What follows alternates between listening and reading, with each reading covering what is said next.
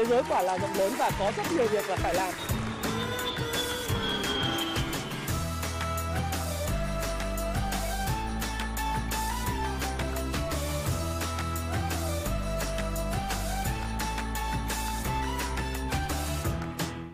Hi, xin chào tất cả các bạn. Chào mừng các bạn quay trở lại với channel của Thái Phạm và 9 giờ 15 phút ngày hôm nay tôi lại lên livestream.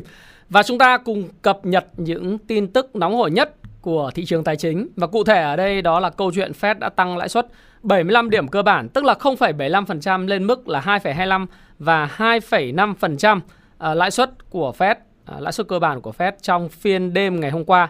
Và sáng ngày hôm nay thì các bạn thấy rằng là hòa nhịp với cái sự gọi là hưng phấn và cái sự mong đợi đã được đáp ứng của toàn bộ tất cả những nhà đầu tư trên thế giới thì chỉ số VN Index của chúng ta cũng đang giao dịch hết sức là tích cực. Ngày hôm qua thì có lẽ là các bạn đã nhìn thấy là những phản ứng của thị trường thế giới rồi đúng không nào? Chúng ta uh, sẽ không mất nhiều thời gian để chào chào hỏi nhau nữa đúng không? thì tất nhiên là à, vẫn thôi vẫn chào anh em tí đi. À, chào Đặng Quang Khanh, Chí Vi, Lê Huy Quang, Long Nguyễn, à, Nhài Vi và Nguyễn Tân. Chào tất cả anh em nhé.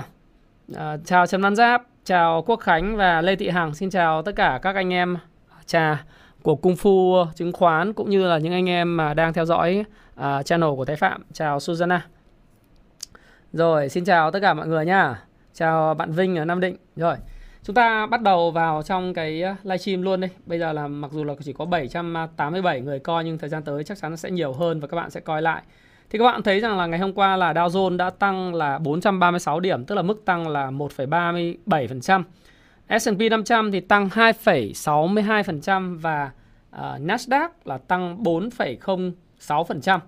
Và như tôi đã nói với các bạn đấy, đó là thị trường Dow Jones, à, thị trường chứng khoán Mỹ đã chính thức bước vào giai đoạn là sideways sideways. Đối với lại cái chỉ số mà S&P 500, Dow Jones và Nasdaq thì có lẽ Nasdaq bước vào sideways trước và đến thời điểm này thì có thể nói rằng là chúng ta sẽ chủ yếu là Ừ, tìm cái cách nào để lựa chọn những cái cổ phiếu dẫn dắt khi thị trường sideways trong Dow Chen mà thôi. Về cơ bản thì vẫn là một cái câu chuyện là sideways ở trong Dow Chen, đi ngang trong Dow Chen chứ chưa phải là vấn đề là up hay cái gì cả. Nhưng chúng ta cũng có thể thấy rằng là đối với một cái thị trường sideways trong downtrend và đi theo cái mẫu hình của biểu đồ à, mà các bạn nên đọc cái cuốn sách là làm giàu từ chứng khoán bằng phương pháp VSA chính gốc của Richard Wyckoff à, và bạn đọc thêm về nến Nhật thì các bạn có thể hình dung rằng là đây là một cái giai đoạn sideways trong Dow Chen và hoàn toàn có những cơ hội à, thậm chí là cơ hội rất lớn có thể kiếm được 20 30% à, 4 thậm chí 40% trong cái thị trường mà đi ngang trong Dow Chen như thế này. Thế thì còn đối với thị trường chứng khoán Việt Nam à, bây giờ thì chưa kết thúc cái phiên mở cửa, à, còn một thời gian khoảng độ một phút nữa thì mình mới kết thúc cái phiên mở cửa của chúng ta. Chúng ta đang à, giao dịch à, xem nào, à, đây kết thúc phiên à, mở cửa rồi đây. Và chúng ta thấy rằng là thị trường chứng khoán Việt Nam đang à, giao dịch ở mức là 1.201,96 điểm. Và mức này thì chúng ta có thể kỳ vọng những cái gì trong thời gian tới đó là nội dung trong cái buổi livestream ngày hôm nay. Thì tôi kỳ vọng cái gì trong phiên ngày hôm nay và phiên ngày mai? Thì tôi kỳ vọng trong phiên ngày hôm nay nó là một cái cuộc mà tôi gọi là một ngày bùng nổ theo đà thực sự. Một ngày bùng nổ theo đà thực sự là một cái ngày mà có cái mức độ tăng uh, giá khoảng trên 1,5% trở lên. Và với mức thanh khoản tăng vọt uh, ở cái giai đoạn này thì tôi kỳ vọng là bây giờ hiện nay thị trường nó tăng là 0,93 thì chúng ta kỳ vọng thị trường sẽ tăng thêm là khoảng 1, uh, à, khoảng một chấm nữa thậm chí là ngày bùng nổ theo đà. Nếu tăng được 2% mà thậm chí là 4% giống như là Nasdaq thì là quá tuyệt vời phải không nào? Nhưng nếu trên tăng trên 2% hoặc là tăng 1,7% uh, ờ, bèo thì cũng phải là 1,5 nhưng mà tốt nhất là từ khoảng à, 1,75 cho đến 2% thậm chí cao hơn nữa là tốt cộng với lại cái khối lượng tăng vọt. Thì chúng ta cũng nhìn thấy là trên cái biểu đồ của Phu chứng khoán thì chúng ta thấy rằng là những cái dòng dẫn hiện nay thì chưa có dòng dẫn nhưng mà chúng ta nhìn thấy là những giao dịch tích cực đang xảy ra ở khắp tất cả các cái cổ phiếu trên thị trường. Đó là về chứng khoán này về ngân hàng này à, và những cái dòng à, bất động sản midcap khác. À, mặc dù vậy thì chúng ta đã có thể kỳ vọng vào cái việc là thị trường sẽ uptrend được ngay chưa? Thì tôi nói với các bạn rằng là có thể là chưa. Và chúng ta cũng kỳ vọng giống như Mỹ thôi. Ít nhất là Việt Nam cũng sẽ có những điểm uptrust và những điểm mà đi vào trong sideways thì chả có cách khác đó là gì? Thị trường Mỹ nó đi vào sideways trước thị trường Việt Nam. Rồi, đấy là cái kỳ vọng và cái nội dung của chúng ta trong cái ngày hôm nay. Thì quay trở lại về cái câu chuyện liên quan đến Fed à, tôi đặt cái tiêu đề của cái video này là Fed tăng lãi suất 0,75% trong tháng 7. Kỳ vọng tiếp theo là như thế nào để các bạn có thể có cái câu chuyện mà các bạn à, có thể là phòng ngừa rủi ro hoặc là các bạn có thể có những cái dự báo về vĩ mô. Và quan trọng nhất là thị trường sẽ phản ứng ra sao. Thì trước khi là các bạn à, và chúng tôi đến với lại câu chuyện là Fed thì các bạn hãy nhớ like 1.200 con người hãy nhớ like cho Thái Phạm. Hãy share cái video này cho những người mà bạn nghĩ rằng video này hữu ích với họ. Và nếu bạn chưa đăng ký kênh của Thái Phạm thì hãy bạn hãy nhấn vào cái nút đăng ký cái kênh của Thái Phạm à, Trước khi chúng ta à, tiến hành trao đổi tiếp. Được không các bạn? Xin chào Aqua City và Long Phạm. Rồi, thế thì à, quay trở lại cái việc mà Fed nâng lãi suất Và cái gì tiếp theo? Thì ngày hôm qua đó là Fed đã tăng là 75 điểm cơ bản. Giống như tất cả chúng ta bao gồm tôi và các bạn đã cùng trao đổi, đã cùng kỳ vọng với nhau về cái việc này. Giống như là ở cái đợt mà tôi làm video cách đây khoảng 3 4 tuần, tôi nói các bạn rằng là nó có cái xác suất tăng trên một à, tăng lên 1%. Nhưng theo tôi nghĩ thì nó chỉ là 0,75% và rất nhiều người à, đã nghĩ là một chấm nhưng mà 0,75% là phù hợp. Và ngày hôm qua thì Fed đã dùng cái uh, một trong những cái thuật ngữ nó gọi là usual large uh, rate tức là cái một cái tỷ lệ tăng lớn uh, thông thường. Và cái ý định tăng 75 điểm cơ bản này theo Fed là một cái phần mà rất quan trọng gọi là usual tức là thường xuyên. Large là rất là lớn uh, tăng trưởng à, tăng cái lãi suất lớn thường xuyên để chống lại lạm phát. Đấy.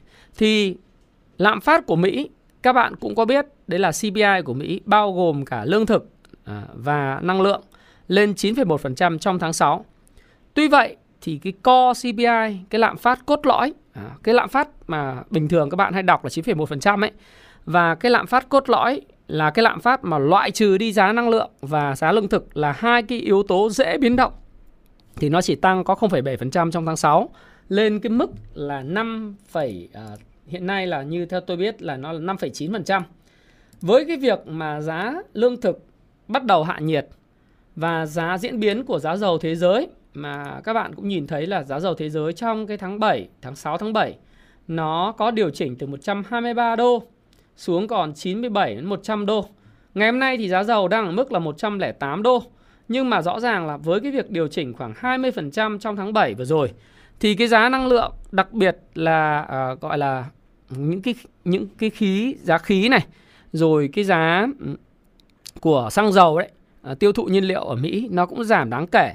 Và đồng thời các bạn cũng thấy rằng là những cái thỏa thuận hiện nay về xuất khẩu ngũ cốc của Ukraine à, sang các cái thị trường khác à, đang được kỳ vọng sẽ làm hạ nhiệt giá lương thực thì cái lạm phát lõi của Mỹ, à, cái CPI lõi nó có khả năng sẽ à, đạt cái đỉnh vào cái tháng 6. Tôi đã rất nhiều lần nói rằng là lạm phát của Mỹ chưa chắc đã đạt đỉnh, nhưng nó đang ở vùng đỉnh nó đang ở vùng đỉnh nó khác hoàn toàn với câu chuyện là nó đã đạt đỉnh bởi vì ngày hôm nay lạm phát cốt lõi nó là 5,9%, ngày mai nó có thể là 5,6%, nhưng mà vào tháng 8 nó có thể tăng lên 6%, ví dụ như vậy hoặc là 5,9% lại. Hoặc là CPI của Mỹ 9,1, tháng 7 công bố nó là 8,8, mọi người bảo là nó đã giảm rồi hoặc là 8,7, 8,6 gì đó. Sau đó nó có thể vòng lên 8,8, nó có thể không đạt được 9,1 nhưng nó sẽ vòng lên vòng xuống và nó sẽ dao động ở trên một cái à, tôi nghĩ rằng là một trên một cái cái cái cái cái gọi là đi ngang à, ở vùng cao trong một thời gian dài trước khi những cái việc mà suy giảm tổng cầu và cái sự suy thoái kinh tế nếu có nó hiện hữu làm bào mòn sức mua của người dân. Cũng như là chúng ta phải để ý xem cái giá dầu hiện tại. Thì giá dầu hiện tại á, là chúng ta đã nhìn thấy ngày hôm qua là trong cái cộng đồng của anh em Kung Fu Stop Pro và cộng đồng của uh, những cái người sử dụng uh, Ờ, và những người sử dụng Kung Fu Stop Pro và cũng như là học viên của tôi thì tôi đã nói rằng là tôi nghĩ rằng là giá dầu nó đang có cái đà để tăng lên 115 đô trong thời gian tới. Thậm chí là nó có thể tăng cao hơn vì tôi cũng không biết lý do là gì. Nhưng ngày hôm qua thì có một cái lý do hợp lý cho việc đó đó là cái dự trữ xăng dầu tại Mỹ và tiêu thụ ờ, xăng dầu tại Mỹ đang còn ở mức rất là cao. Và dự trữ xăng dầu giảm rất mạnh, đúng không nào? Thì tất nhiên với những điều đó thì chúng ta nói rằng cái lạm phát của Mỹ nó đang ở vùng đỉnh và lạm phát cốt lõi có thể đã đạt đỉnh. Đấy là cái điều mà chúng ta có thể nhìn thấy. Và cái cuộc họp ngày hôm qua của Ủy ban thị trường mở liên bang FOMC đã cảnh báo rằng là các chỉ báo về kinh tế và sản xuất gần đây đã soften, tức là đã bắt đầu yếu đi. Cái thông điệp này cho thấy rằng là những cái usual lag, tức là cái mức tăng lớn trong những tháng tiếp theo có thể sẽ giảm về pace, về tốc độ, nhịp độ và cái tần suất. Điều này có ý nghĩa là gì? Thị trường kỳ vọng gì?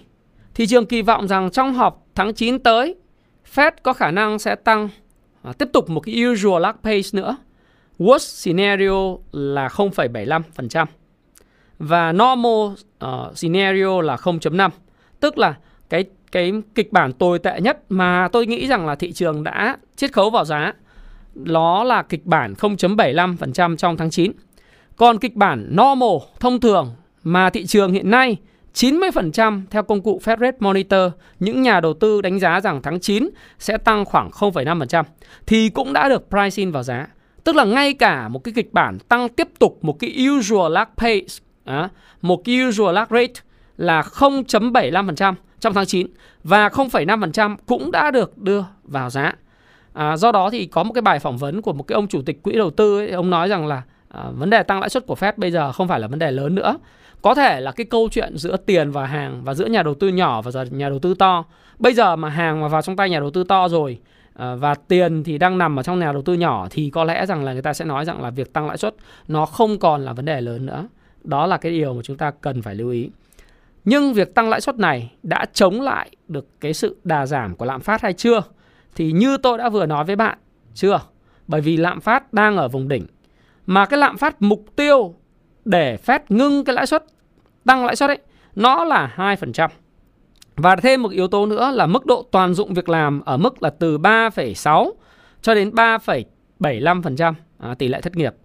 Thì hai cái mục tiêu này hiện nay Fed chỉ đạt được một mục tiêu đó là tỷ lệ thất nghiệp là khoảng 3.8 xem xem gần với lại cái mức mà toàn dụng việc làm. Thế còn về mặt lạm phát, mục tiêu 2% thì hiện tại là không có đạt được. Mà nếu mà lấy cả lạm phát cốt lõi là 2% thì lạm phát lõi bây giờ cũng là 5,9%. Và như vậy thì quá trình tăng lãi suất của Fed sẽ diễn ra tiếp tục trong tháng 9. Mà như tôi nói, kịch bản tồi tệ nhất thị trường cũng đã tính toán tới là 0.75 và kịch bản bình thường là 0.5%. Được chưa nào? Và như vậy thì cái tháng 9 là thế rồi. Vậy kỳ vọng gì tháng 11, tháng 12 tới?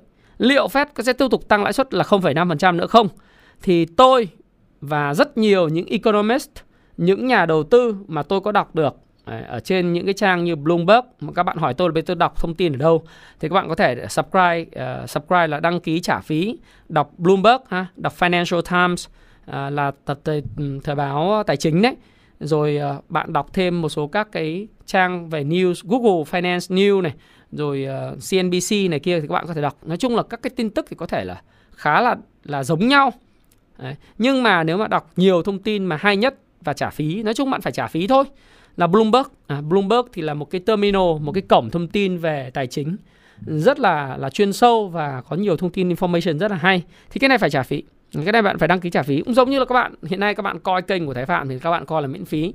Mà như thế này thì nó cũng nó cũng rất là là là bình thường ở Việt Nam đúng không? Nhưng mà vấn đề là gì? À, đối với Bloomberg bạn muốn tiếp cận những thông tin nhanh thì bạn phải trả phí. Và tất nhiên tôi trả phí tôi đọc cái đó miễn phí dành cho các bạn. Đấy là cái điều mà mà tôi làm. À, sao lại không có tiếng nhỉ? Tiếng vẫn bình thường mà đúng không em? Anh em nghe vẫn tiếng thì nói dùm tôi cái nhé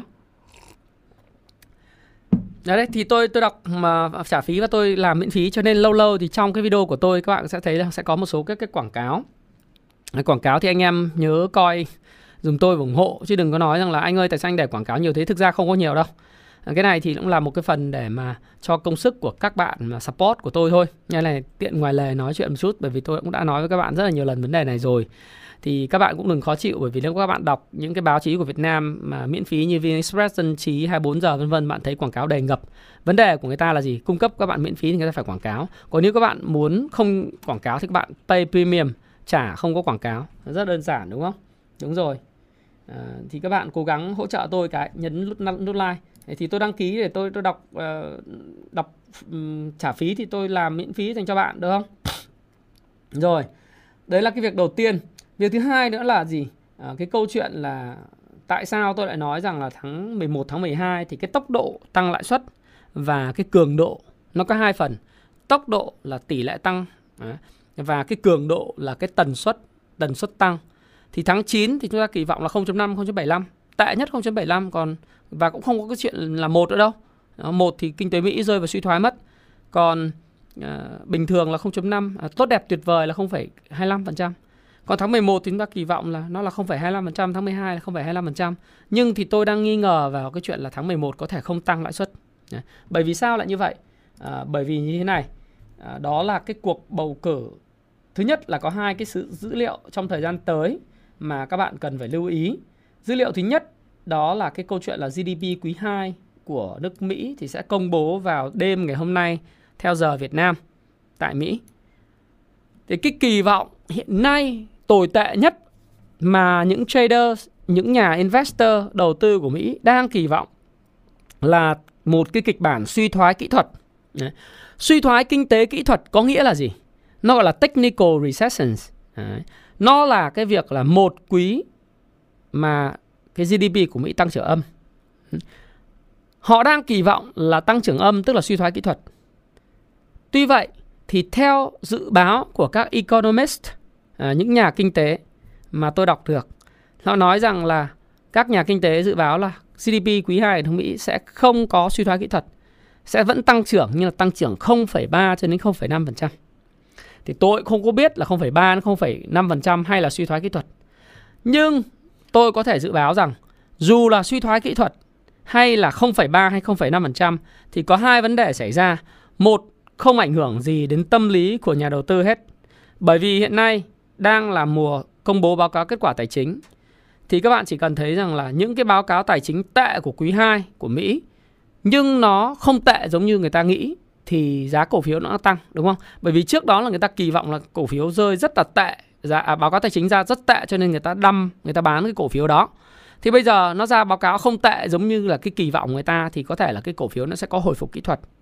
Còn cái câu chuyện GDP quý 2 ra mà bảo là suy thoái kỹ thuật thì người ta cũng đã dự báo rồi. Mà bây giờ ra cái cái tăng trưởng là không phải suy thoái kỹ thuật mà nó ra tăng trưởng 0,3 0,5% thì lập tức là cái đà phục hồi của thị trường chứng khoán Mỹ có thể sẽ tiếp tục, có thể tiếp tục. Nó có thể không phải là cái phiên ngày hôm nay nó cũng không phải là phiên uh, ngay sau hôm nay mà nó sẽ là cái những cái phiên tiếp theo bởi vì như tôi nói theo Wyckoff thì nó sẽ đi theo cái UA uptrust uptrust xong nó sẽ phải có những cái sự correction và lý do là gì tôi cũng chả biết nhưng về xu hướng chung nó đi sẽ đi sideways trong downtrend đấy là cái điều mà chúng ta cần biết cái điều thứ hai của cái chỉ số GDP này nó liên quan đến đợt tăng lãi suất của tháng 9, tháng 11 và tháng 12 thì tốc độ và cường độ sẽ giảm xuống. Có hai lý do. Một là suy thoái kinh tế nếu nó xảy ra thì người ta sẽ càng phải rất là thận trọng và Fed phải rất thận trọng.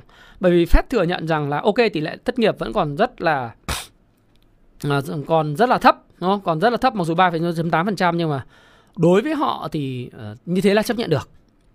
Tuy vậy, nếu đơn xin trợ cấp việc làm tiếp tục tăng lên và sự mở rộng của doanh nghiệp và nền kinh tế chậm lại do cái chi phí vốn tăng cao thì người ta bắt đầu phải coi lại xem là cái việc tăng lãi suất của mình có ảnh hưởng đến tăng trưởng kinh tế không vì nó liên quan đến một thứ tiếp theo là mục số 3 đó là câu chuyện về chính trị câu chuyện về chính trị ở đây hiện nay đảng dân chủ đang có một cái làn sóng xanh tức là ông kiểm soát được cả hạ viện nghị viện à, thượng viện và à, hạ viện này thượng viện và tổng thống phủ tổng thống tức là nhà trắng ông đang làm chủ hạ viện ông đang làm chủ với đại diện là bà Nancy Pelosi. Rồi thượng viện tỷ lệ giữa Đảng Dân Chủ Cộng Hòa là 50-50, chỉ tranh nhau có một người, đó là Phó Tổng thống Mỹ bà Kamala Harris. Nghĩa là Dân Chủ chiếm 51 và Cộng Hòa là chiếm 50 thành viên trong uh, nghị viện của Mỹ. Uh, đúng rồi. Thế thì nếu như uh, bây giờ ấy, tháng 11 và tháng 12 tới là cái giai đoạn mà bầu cử giữa nhiệm kỳ giữa Hạ viện phải thay toàn bộ tất cả các nghị sĩ. Rồi Thượng viện thay 1 phần 3 số nghị sĩ trong Thượng viện. Tổng thống thì dĩ nhiên là không thay. Ông Joe Biden sẽ được bầu lại uh, bầu lại hay là sẽ tái tranh cử hay là một người nào đó ứng viên mới của Đảng Dân Chủ sẽ tranh cử với một ứng viên của Đảng Cộng Hòa. vào cái giai đoạn mà ờ, năm 2024 2025 thì bạn bắt đầu thấy có những cái cái cái ờ, gọi là các campaign tranh cử coi như tổng thống không đụng tới nhưng chỉ có hai cái nơi mà đụng tới đó là hạ viện và thượng viện hạ viện thay hết toàn bộ nghị sĩ thượng viện thay 1 phần 3 số nghị sĩ nhưng tôi đoán rằng là hạ viện thì dân chủ vẫn nắm bởi vì cái bang mà dân chủ chiếm ưu thế à, mà có cái số lượng hạ nghị sĩ trong cái hạ viện lớn thì ờ, nói chung là bên dân chủ họ họ gần như là sẽ kiểm soát hạ viện. Còn một nơi thôi đó là thượng viện thay 1 phần 3 nếu kinh tế à, kinh tế rơi vào suy thoái kỹ thuật hai quý liên tiếp thì là thành suy thoái kinh tế thì chắc chắn thượng viện sẽ bị bay màu bay từ màu xanh sang màu đỏ ngay Đấy. tức là bay từ dân chủ sang cộng hòa ngay mà điều này dĩ nhiên là bên mỹ người ta bên bên à, chỗ đảng dân chủ người ta không có có có favor cái chuyện này không thích cái chuyện này thì bây giờ người ta đang còn tiếp tục là dân chủ thì thích những cái năng lượng xanh à, năng lượng tái tạo những cái thứ vấn đề về dân quyền và use cái free money của mọi người để free money rồi tăng tăng thuế người giàu để mà uh, hỗ trợ người nghèo vân vân. Thế thì bây giờ mất cái thượng viện là coi như anh ra các quyết sách các cái đạo luật là gặp cản trở bởi vì đạo luật là bao giờ cũng phải pass cái thượng viện hạ viện sau đó pass lên thượng viện thượng viện được mới tổng thống mới ký ban hành mà đúng không?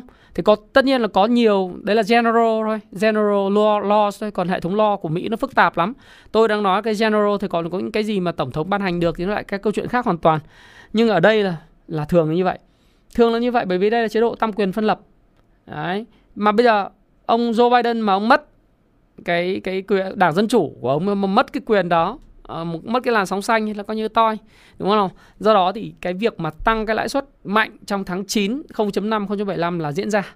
Nhưng tháng 11 tháng 12 thì tôi nghĩ rằng là ờ, khả năng là tăng ít tăng 0,25 hoặc là không tăng. Đấy. bởi vì nếu như chỉ cần see cái contraction tức là cái sự mà điều chỉnh lại về nền kinh tế là họ bắt đầu họ họ nhát bởi vì bây giờ là cái câu chuyện của Mỹ là lãi suất đã lên được 2,25 đến 2,75 rồi. Mà tăng thêm 0.5 nữa là 2,75 đến 3%, đúng không? Vậy tháng 11 có thể ngưng tăng. Tháng 12 sau khi mà xong xuôi hết cái câu chuyện về thượng viện, hạ viện và bầu cử rồi, dân chủ tiếp tục là làn sóng xanh thì người ta tăng 0,25 thì nó lên mức là đâu đấy là khoảng 3 đến 3,25. Sang năm tăng 2 lần nữa là lên 3,5, 3,75 là dừng sẽ dừng. Do đó thì cái câu chuyện chúng ta nhìn thấy là cái tốc độ và cường độ tăng cái lãi suất của Fed mạnh ấy, và ảnh hưởng dung chuyển đến thị trường tài chính thế giới à, sẽ không còn quá nhiều. Nhưng nó bắt đầu sẽ ảnh hưởng tới cái gì? Tới chính sách tiền tệ của các nước đi sau và chậm hơn. Đấy. Thì đấy là các bạn có thể nhìn tổng quan và những ảnh hưởng của Fed đối với lại tài chính toàn cầu ha các bạn ha chào Nguyễn Hoàng Quỳnh Giao và chào Phước Phước ờ, Phước Trần. Và nếu như thế thì chúng ta làm gì đối với lại thị trường chứng khoán hiện tại và cái cơ hội nào uh, chúng ta đang nhìn thấy trên thị trường? Liệu uh, các bạn thấy hiện nay ngày hôm nay này khi mà tôi đang nói chuyện với các bạn thì nước ngoài mua dòng tiếp tục là 200 tỷ tự doanh thì phải dữ liệu về cuối cuối ngày mới có số liệu của tự doanh. Nhưng mà tôi nghĩ rằng là khả năng cao ấy là nước ngoài tiếp tục mua dòng mạnh hôm nay và tự doanh cũng sẽ mua dòng mạnh hôm nay và tôi kỳ vọng là hôm nay sẽ có bùng nổ theo đà này. Bây giờ mới 9 giờ 35 35 phút giao dịch mà đã có 77 triệu cổ phiếu được chuyển nhượng. Trong khi cả ngày hôm qua thì mới có là 387 triệu cổ phiếu. Nếu như ngày hôm nay tổng số lượng cổ phiếu vượt mức 500 triệu cổ phiếu giao dịch, ờ, 550 ờ, triệu cổ phiếu giao dịch, đồng thời với mức tăng điểm là vào khoảng là là từ 1,7 đến 2% thì nó sẽ là một ngày bùng nổ theo đà rất là đẹp. Ok không?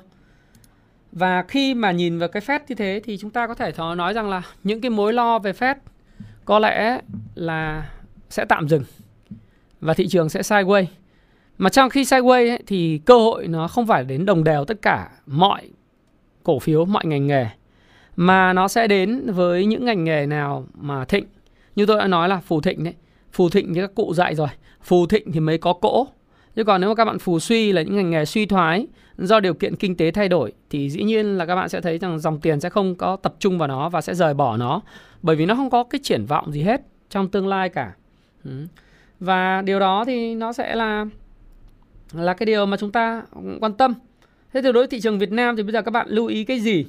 Điều thứ nhất, đấy là ngày hôm nay là ngày 28 thì rất kỳ vọng là thị trường chúng ta sẽ có một cái đợt bùng nổ theo đà nhé à, nếu không nếu bùng nổ theo đà được ở vùng này thì là các bạn coi như xóa sổ tất cả những ngày phân phối đi đấy là cái điều đầu tiên này cái điều thứ hai mà tôi muốn chia sẻ với bạn đấy là à, chúng ta hy vọng sẽ tiếp nối thị trường chứng khoán Mỹ bước vào giai đoạn sideways trong downtrend và phân hóa cổ phiếu giữa cổ phiếu tốt và cổ phiếu xấu ở giai đoạn hiện tại. Cổ phiếu thịnh sẽ vẫn thịnh, cổ phiếu suy thì vẫn suy. Cổ phiếu có những cái tạo lập mạnh mẽ à, và có câu chuyện hay thì nó sẽ tiếp tục tăng giá vào những cổ phiếu mà không có tạo lập hoặc là hoàn toàn diễn biến theo xu hướng của thị trường thì sẽ dao động theo thị trường. Nhưng tôi nghĩ rằng là cái việc kỳ vọng này sẽ cần thêm mà khoảng hết tuần này, à, hết tuần này và hết phiên ngày mai để cái việc cơ cấu các cái quỹ à, ETF mà mô phỏng theo cái rổ chỉ số VN30 đó là sẽ kết thúc. Ngày hôm nay là ngày 28, ngày mai là ngày 29 rồi. Như vậy thì 29 tháng 7, 30 à, tháng 7 là cái kỳ hạn cuối cùng của cơ cấu các quỹ ETF. Các quỹ ETF trong của Việt Nam là gì? Là có là ETF của VN30 này, Finlit này, rồi một số các cái quỹ khác. Thí dụ như là uh, quỹ à, uh, ETF của MAMFM này, uh, rồi quỹ Kim này, Kim Grow này, quỹ Siam SSI Asset Management này, à, của SSI VN30 này, họ cũng sẽ cơ cấu. Thì đa phần cơ cấu này thì sẽ lấy theo cái uh, lấy theo cái gì? Uh, theo cái chỉ số VN30 ra cơ cấu và một số các cái cổ phiếu mà dự báo sẽ được bị bán dòng rất mạnh. Dù dụ như là VIX sẽ bị bán dòng 2,1 triệu cổ phiếu À, ngân hàng Á Châu ACB là 1,4 triệu cổ phiếu và MBB bị bán là 2,7 triệu cổ phiếu. Đấy là những cái cổ phiếu mà sẽ bị bán dòng mạnh. Rồi à, các bạn sẽ thấy rằng là à, những cổ phiếu như Công Thương, CTG cũng bị bán dòng khoảng 1 triệu 3. Cổ phiếu như là P&J thì sẽ bị bán dòng khoảng là 1 triệu 2 cổ phiếu. Đấy. Còn lại thì à, sẽ có Tiên Phong Banh, nói chung là các mã banh và các cái mã bán lẻ sẽ bị bán dòng rất là mạnh ở chiều ngược lại thì thêm dòng thì các bạn thấy rằng là có SB thì được thêm dòng nhiều này đấy à, rồi có SSI được thêm dòng nhiều này nhưng mà có lẽ là cái việc mua bán này mua thì người ta có khi người ta đã mua rồi, hoặc bán, người ta người ta đang bán, hoặc là bán vào phiên ATC ngày mai thì tất cả những điều này nó ảnh hưởng đến cái cái cái cái chỉ số VN Index của chúng ta và các kỳ vọng trong ngắn hạn một hai phiên. Nhưng sau cái phiên ngày mai thì có lẽ là thị trường sẽ êm. Chúng ta kỳ vọng là hôm nay là, như đã nói, bùng nổ theo đà thì tốt quá không thì đợi ngày mai xong thì vào thứ hai nó bùng nổ một cú theo cùng với thế giới thì quá là tuyệt vời được không? Hôm nay có thể là không không chưa bùng nổ được bởi vì ETF nó bán mua bán loạn xạ bắt đầu từ ngày hôm nay ngày mai. Ngày mai cũng thế. Thí dụ thế. Tôi không biết là VN30 như thế nào nhưng mà tôi sẽ tránh mua các cái cổ phiếu mà bị bán dòng mạnh của VN30 mà tôi sẽ tập trung vào những cái uh, cổ phiếu VN30 nào mà thứ nhất tí xíu nữa sẽ nói về các ngành nghề là triển vọng tốt này. Rồi ờ, cái việc mà mua bán loạn xạ của quỹ ETF không bị ảnh hưởng. Đấy, cái, cái, cái đấy quan trọng vô cùng nó không có bị lực bán lớn hoặc là cái lực nào đó nó làm cho cái cổ phiếu nó bị biến dạng không theo quy luật cung cầu trong thời gian ngắn ấy thì mình nên tránh những cổ phiếu trong VN30 ra. Và chúng ta kỳ vọng rằng sau cái phiên bùng nổ theo đà à, có thể diễn ra trong 1 đến 3 ngày tới. Đấy. Đưa thị trường có thể chớm bước vào sideways. À, thì chúng ta bắt đầu thấy sẽ có sự phân hóa giữa cổ phiếu tốt và cổ phiếu xấu, cổ phiếu triển vọng và cổ phiếu không triển vọng. Vì tại sao tôi lại nói như vậy? Thứ nhất là Fed và những nỗi lo của nó.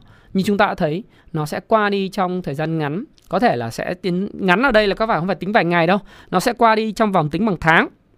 Trước đây thì tôi rất sợ vào uh, cái phiên uh, tháng vừa rồi họp này tháng 6 tháng 7 liên tiếp này. Là chúng ta phải đi câu cá đúng không nào? Thì các bạn cũng nếu có theo dõi tôi thì các bạn thấy sẽ thấy rằng là là chúng ta đi câu cá trong suốt tháng 6 tháng 7 phải sau cái ngày này thì chúng ta mới hoạt động và, và thị trường đang diễn biến đúng như thế nếu các bạn theo dõi Thái Phạm thường xuyên thì các bạn cứ dở tất cả những video từ thậm chí là trong tháng 5, tháng 6, tháng 7 ờ, tôi đều nói rằng là chúng ta đi câu cá hoặc là chúng ta đọc sách, chúng ta làm cái việc khác. Đúng không nào? và chúng ta ưu tiên giữ tiền mặt. Nhưng sau cái tháng 6 tháng 7 và cái những kịch bản tồi tệ nhất về 0.75, 0.75, thậm chí là 0.75 1% nó đã xảy ra. Và cái tốc độ và cường độ tăng lãi suất và ảnh hưởng đến thị trường chứng khoán thế giới nó bắt đầu về mặt tâm lý đã không còn nhiều nữa. Còn cái ảnh hưởng tới chính sách tiền tệ và lãi suất, à, tiền tệ là bao gồm lãi suất và bơm tiền hút tiền và tỷ giá của các nước khác thì tí xíu nữa tôi sẽ phân, phân tích trong cái phần mà liên quan đến công ty nào được hưởng lợi, ngành nghề nào được hưởng lợi và ngành nghề nào sẽ có những cái bất lợi à, thì chút xíu nữa chúng ta sẽ nói. Nhưng rõ ràng là gì? Là timing is everything, đúng rồi. À, Trương Văn Anh nói là như vậy. Bây giờ thì mua thăm dò được rồi và sau 1 tháng 8 thì tôi nghĩ rằng các bạn có thể giải ngân khoảng 60 70% cái số lượng cổ phiếu mà bạn muốn mua được rồi. Bạn giữ lại khoảng 30 40% tiền mặt. Đấy, tôi nghĩ trong giai đoạn sideways thì các bạn phải như vậy. Nhưng quan trọng nhất không phải là vấn đề giải ngân 70% hay 60% mà quan trọng là cái dòng cổ phiếu nào, cái cổ phiếu nào và doanh nghiệp nào quan trọng hơn rất nhiều so với câu chuyện là mua 70% tiền. Nếu bạn mua sai và những cái mà phù suy thì bạn đời bạn vẫn suy thôi. Trong khi những người khác thì người ta có thể kiếm được 20 30%, ờ, thậm chí đà phục hồi có thể kiếm được 40%. Còn bạn thì bạn lại không kiếm được đồng nào, thậm chí là còn bị bào mòn tài khoản nữa. Do đó thì cái cái phân hóa cổ phiếu thời gian tới nó sẽ diễn ra. Bởi vì at the end of day, ngoài cái chuyện Fed là một lý do đầu tiên, lý do thứ hai là chúng ta thấy rằng là cái số lượng cổ phiếu hiện nay nằm trong tay nhà đầu tư nhỏ lẻ tôi cũng phân tích ấy. Ờ, nó có hai cái cái dạng một dạng đấy là những nhà đầu tư nhỏ lẻ hiện nay là xóa áp tức là họ thua lỗ quá nhiều họ họ xóa luôn áp họ quên không dám cắt lỗ nữa. Và cái cung ở vùng cao tức là vùng mà cao tận cao ví dụ có những cổ phiếu bất động sản giá 100 120 hoặc 80 thì nếu kéo lên vùng đấy thì mới bị bán mạnh. Đấy, bởi vì là cái vùng đấy bị kẹp rất nhiều thua lỗ 50 70% người ta xóa áp đi là coi như là bị đóng băng những cái cổ phiếu kẹp đấy thì rất là lớn hay là Hòa Phát ở cái vùng 40 50 hoặc là ba mấy 40 là rất nhiều. Thì nếu như cổ phiếu Hòa Phát hồi phục lại vùng đấy thì cái khối lượng cung nó sẽ ồ ạt ra. Thế còn nhưng bây giờ thì đa phần là mọi người thua lỗ nhiều quá. Thì mọi người xóa áp như vậy thì lượng cung như tôi nói tiềm năng ở vùng mà bán cắt lỗ này thì nó không có nhiều. Đấy là điều đầu tiên. Cái thứ hai nữa là lượng cung hàng nằm trong tay những nhà tay to, người ta thu gom trong giai đoạn vừa rồi là cũng khá nhiều. Và điều quan trọng hơn là cái lượng tiền mặt của chính chúng ta. Những nhà đầu tư không quá nhỏ, cũng là nhà đầu tư nhỏ, nhưng nhà đầu tư không quá nhỏ thì vẫn đang cầm tiền ở trên thị trường. Và có nhu cầu là giải ngân vào một số các cổ phiếu nhất định và một số ngành nghề nhất định, không phải tất cả. Chúng ta bắt đầu giải ngân. Thì các bạn thấy rằng là margin của công ty chứng khoán nó, nó giảm 30.000 tỷ. Sau đó thì cái tiền mặt ở trong các tài khoản hiện nay chờ mua ấy, nó vào khoảng 70.000 tỷ. Số tiền này rất lớn. Có thể thị trường sẽ không bao giờ quay trở lại cái mức mà thanh khoản 20.000 tỷ, 23.000 tỷ nữa. Nhưng cái mức cao của thị trường của một phiên nó có thể lên tới là 15 đến 17.000 tỷ.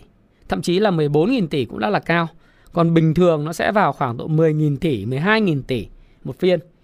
Nhưng nếu thị tiền mà 70.000 tỷ đó nó đập vào và nó bắt đầu nó vay mặt gì nó xoay vòng ấy thì chúng ta có thể kỳ vọng thị trường lên khoảng 12 đến 13.000 tỷ as usual. Đó. Còn nếu mà phiên nào thấp thì nó vào khoảng tầm 9.000 tỷ, 8.000 tỷ. Đấy là cái mà norm bình thường. Còn cái chuyện mà một số bạn nói rằng là bây giờ cái lãi suất liên ngân hàng của chúng ta tăng mạnh. Đấy đúng không? À, các cái lãi suất tái cấp vốn lên ngân hàng lên ngân hàng là các cái ngân hàng nó vay của nhau do thiếu hụt thanh khoản. Thế thì còn cái câu chuyện là lãi suất của chúng ta tăng điều đấy điều đương nhiên sẽ diễn ra và tôi sẽ nói các bạn ngay đây là cái ngành cổ phiếu hưởng lợi đầu tiên đó chính là những cổ phiếu mà có cái lượng tiền mặt lớn. Những cái cổ phiếu có lượng tiền mặt lớn hiện nay trên thị trường điểm mặt chỉ tên và tài sản lớn đem đi gửi ngân hàng nhiều thì có thể chúng ta có nhìn thấy những cổ phiếu ngành dầu khí đầu ngành như gas này, BSR này, nó họ có khoảng mấy chục nghìn tỷ thì họ đem gửi ngân hàng ờ, lợi nhuận rất lớn. Cái thứ hai nữa là lãi suất chỉ cần tăng 1.1% đến 1,25%. Tôi thì tôi vẫn tin rằng lãi suất của Việt Nam sẽ điều hành à, cái này tôi dự báo thôi nhé. Và again đây là một tuyên bố trách nhiệm của tôi ở giữa video, đáng nhẽ tôi phải tuyên bố đầu video là quan điểm mang tính chất cá nhân Thái Phạm và Thái Phạm hoàn toàn có thể sai nhưng sẽ góp cho các bạn rất nhiều góc nhìn về vấn đề bạn quan tâm.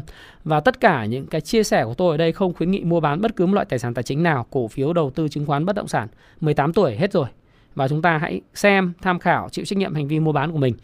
Thế thì những cái cổ phiếu nào mà có lượng tiền mặt cao như vậy và không vay nợ, đấy, ví dụ như phân bón này, à, dầu khí này, có một số cái cổ phiếu rất là nhiều tiền, à, FPT cũng rất là nhiều tiền họ sẽ đem gửi tiền tiết kiệm. Và lãi suất chỉ cần nhích 1% là có rất là nhiều tiền từ hoạt động kinh doanh tài chính rồi. Và hoạt động bảo hiểm vậy. Cái doanh nghiệp bảo hiểm tài sản họ không có gì ngoài cái lượng tiền bảo hiểm mà họ thu được của những cái người mà mua bảo hiểm nhân thọ hoặc là bảo hiểm vật chất. Đấy. thì khi mà lãi suất ngân hàng chỉ cần tăng 1 chấm 1.25 mà tôi tin rằng là thời gian tới Việt Nam sẽ cũng phải tăng lãi suất huy động vào khoảng 1 chấm đến 1.5%. Bởi vì Fed người ta tăng 1,5 và thậm chí là thời gian tới người ta tăng lên 2 chấm 2.5 trong vòng một năm thì mình không thể nào mà giữ cái mức lãi suất thấp được cả. Bởi vì nếu giữ mức lãi suất thấp là người dân sẽ có cái xu hướng tích trữ đô la ngay. Đấy, tích trữ đô la ngay. Mặc dù đô la là lãi suất là bằng không, tôi đã nói rất nhiều là không nên tích trữ đô la bởi vì đó là hành vi nó không được pháp luật cho phép. Đấy. Ờ, bởi vì chúng ta chỉ cần cái nhu cầu khi mà chúng ta đi du lịch thôi. Nhưng mà không, không thể ngăn cản được cái câu chuyện ở chợ đen nó diễn biến như thế nào đúng không? Đấy, thì khi mà lãi suất Fed tăng rất là mạnh đồng đô la tăng giá thì người ta sẽ xu hướng là người ta đi gom đô la chợ đen. Đấy, nhưng mà đấy đấy là hành vi không đúng luật. Đấy, hành vi không đúng. Nhưng mà cái tâm lý mà bởi vì nếu mà anh để cái cái tiền mình mình để cái tiền đồng nó nó thấp thì người ta sẽ không giữ tiền đồng cho nên buộc là gì Fed nó tăng 2,5% thì chúng ta sẽ phải có những cái tăng khoảng độ tầm 1.25 đến 1.5% lãi suất huy động. Mà tôi nói thật các bạn kể cả tăng 1.5% lãi suất huy động thì vẫn còn rẻ à, cho doanh nghiệp bởi vì so với cái lãi suất trước đại dịch thì chúng hiện nay rẻ rẻ hơn rất nhiều. Cho nên không thể lấy cái lý do là các doanh nghiệp cần lãi suất rẻ để hồi phục cả. Bởi vì trước trước cái cái cái Covid thì cái lãi suất mức như thế này là mơ ước. Đấy, mơ ước rất nhiều đi vay bây giờ vẫn là vay được 10 chấm, 11 chấm. Trước cái Covid thì nếu mà dự án hiệu quả người ta vẫn vay được 13%, 12% mà vẫn ra thực tiền bình thường. Do đó thì khi mà cái lãi suất huy động nó chỉ cần tăng như vậy thì những doanh nghiệp nhiều tiền, đặc biệt là những cái doanh nghiệp mà niêm yết lớn ờ, có tiền trong tay hàng chục ngàn tỷ, vài ngàn tỷ tiền mặt cash họ sẽ gửi và họ sẽ có lợi nhuận lớn. Cộng thêm với lại cái gì nữa? Cộng thêm với lại doanh nghiệp bảo hiểm. Không có gì khác ngoài tiền. Tôi nói ví dụ như là à, ngày hôm nay à, chúng ta có thể xem ví dụ BVH chẳng hạn. Đấy. BVH chẳng hạn nhé xem là ví dụ như BVH là đây vào cái công cụ công phu stop pro BVH này. Tôi đọc cho các bạn xem luôn. Ừ. tài sản của họ nhé trong tài phần tài sản thì tiền và tương đương tiền là 10.762 tỷ Đầu tư tài chính ngắn hạn là 86.860 tỷ. Đấy.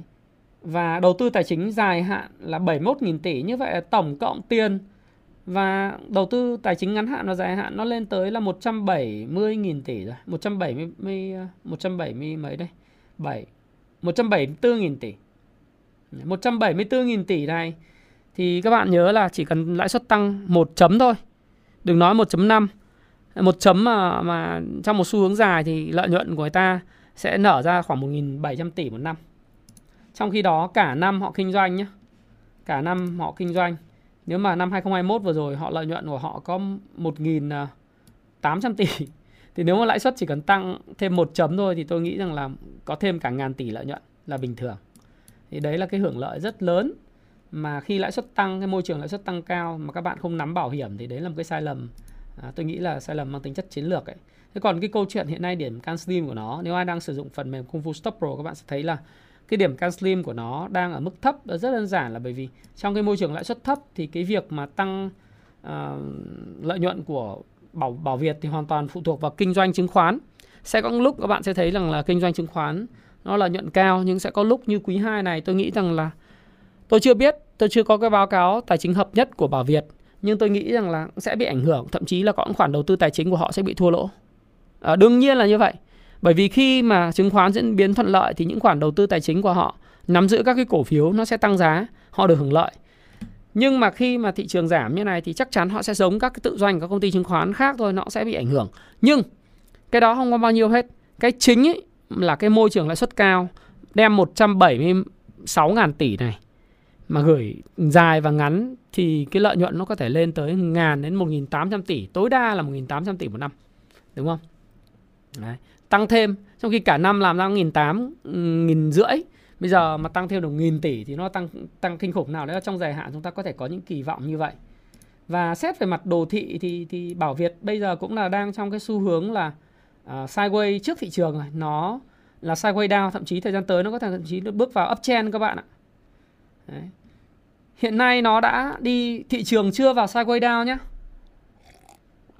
thị trường chưa vào sideways down thì bảo Việt nó đã nó đã đã sideways down rồi. Và thậm chí thời gian tới nó còn uptrend trong lúc thị trường còn là sideways như vậy nó giống như William O'Neill dạy trong cái cuốn mà các bạn nên đọc, cái cuốn làm giàu từ chứng khoán này này.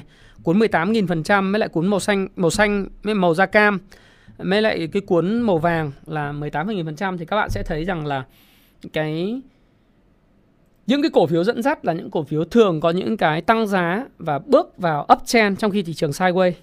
Đấy. Nó bước vào cái uh, sideways trong khi thị trường còn đang downtrend. Đó là nó là leading thời gian tới. Leading thời gian tới. Đấy là cái mà chúng ta có thể kỳ vọng. Đấy. Cái nhóm cổ phiếu thứ hai mà các bạn có thể kỳ vọng tôi cũng nói rằng là chúng ta phù thịnh chứ không có phù suy. À, là gì? Là trong cái môi trường mới này này thì các bạn sẽ thấy rằng là nhóm dầu khí đi. Dầu khí thì tôi nhìn view thế này tôi nghĩ rằng dầu khí sẽ còn tiếp tục đi uh, ngang ở vùng cao trong thời gian dài. Dài là bao lâu thì không biết nhưng nếu như chúng ta nhìn lại lịch sử thì chúng ta thấy rằng là dầu khí đã dao động ở vùng 100 đến 110 đô, 115 đô suốt từ tháng 4 năm 2011 đến tháng 6 năm 2014. Như vậy họ dầu khí đã từng có thời điểm đi ngang ở vùng cao trên 100 đô la một thùng dầu 3 năm 2 tháng. Nếu các bạn nhìn theo biểu đồ chặt chặt tháng đấy là từ ngày mùng 1 tháng 4 nếu mà tính cả cái đà tăng lên 100 đô đấy, thì các bạn sẽ là tính từ đầu năm 2021 là tháng 2 năm 2021 và cái xu hướng chỉ có thể bị đảo ngược cho đến tháng 9 năm 2014. Tức là gì? Nó đi trong 3 năm 7 tháng thị trường dầu đi ở cái vùng từ 100 lên đến 125 đô. Tôi nhớ không lầm vào thời điểm đó thì tập đoàn dầu khí quốc gia Việt Nam là cái tập đoàn lợi nhuận rất lớn vào thời điểm đó. Và các bạn nhìn chặt tháng của dầu thì bây giờ cũng hình thành một cái cây nến rút chân rồi. Chặt tuần thì cũng là bắt đầu bước vào tuần hồi phục thứ 3. Chặt ngày thì bây giờ chúng ta nhìn đây là chặt ngày thì khả năng là tôi nghĩ là bet thì cũng sẽ quay lại 114 thôi. 114 nó có tiếp tục nó break lên 123 không thì cũng chưa biết. Nhưng mà nó phải bet bet nó phải lên được 114 lý do gì không có rõ đâu. Đến thời điểm này nói các bảo các bạn là lý do gì thì thú thật với bạn là không biết. À, chỉ biết rằng là cái căng thẳng Nga và Ukraine nó vẫn đang diễn ra. Cái việc sanction ờ, sanction tức là các biện pháp trừng phạt về kinh tế của phương Tây, NATO và các nước ờ, G7 vẫn đang diễn ra với Nga chưa kể một cái nữa mà các bạn cũng phải ờ, cùng tìm hiểu với tôi ấy. Đấy là cái câu chuyện ờ, Mỹ và G7 đòi áp đặt giá trần dầu Nga thì Ấn Độ, Trung Quốc chả ai chịu cả. Do đó thì tôi nghĩ rằng là cái phù thịnh chúng ta có thể tập trung vào các cổ phiếu dầu khí có lợi thế cạnh tranh đầu ngành. Lợi thế cạnh tranh thể hiện thông qua những con số rất rõ ràng. Báo cáo kết quả tài chính kinh doanh quý 1, quý 2 đều tốt nhưng cái quan trọng đó không phải là cái cái quan trọng nhất. Cái quan trọng nhất là triển vọng của nó trong quý 3, quý 4 và thậm chí quý 1 2023 và cả 2023 còn rất sáng sủa. Tiếp tục mở rộng, tiếp tục phát triển, tiếp tục tăng trưởng, à, tiếp tục có lợi nhuận cao. Đấy mới là thứ mà chúng ta cần quan tâm ha các bạn ha. Và nếu như trong trường hợp đó thì cái cổ phiếu dầu khí sẽ là cái cổ phiếu phù thịnh. Như tôi nói chẳng hạn như gas bây giờ tiền mặt đây các bạn xem, tôi mở cho các bạn xem. Gas tiền mặt là bao nhiêu? Cái cái công cụ Kung Fu Stop Pro này nó hay lắm. Ờ, chỉ cần xem phát là biết bao nhiêu có tiền mặt. Gas là có 8.648 tỷ cộng với 25.000 tỷ tiền mặt. Tức là nó có 33.600 tỷ tiền mặt nhé Đấy, 33.600 ờ, tỷ tiền mặt. Trong khi nợ dài hạn hiện nay chỉ có là 8.000 tỷ. Nếu như vậy thì chúng ta có thể thấy rằng là riêng tài nợ uh, có tiền trừ đi nợ dài hạn có gì trả hết đi giả sử vậy thì các bạn thấy rằng là nó chỉ cần môi trường lãi suất tăng cao cộng với lại giá dầu nó cao thì thì thì ngoài kinh doanh được thì riêng lợi nhuận từ hoạt động tài chính sẽ rất lớn nó đem 25.000 tỷ đem đi gửi tiết kiệm lãi suất nó tăng lên và nhất là biên lợi nhuận đang cải thiện một cách đáng kể significant. Tôi đang đợi báo cáo kết quả quý quý 2 của gas.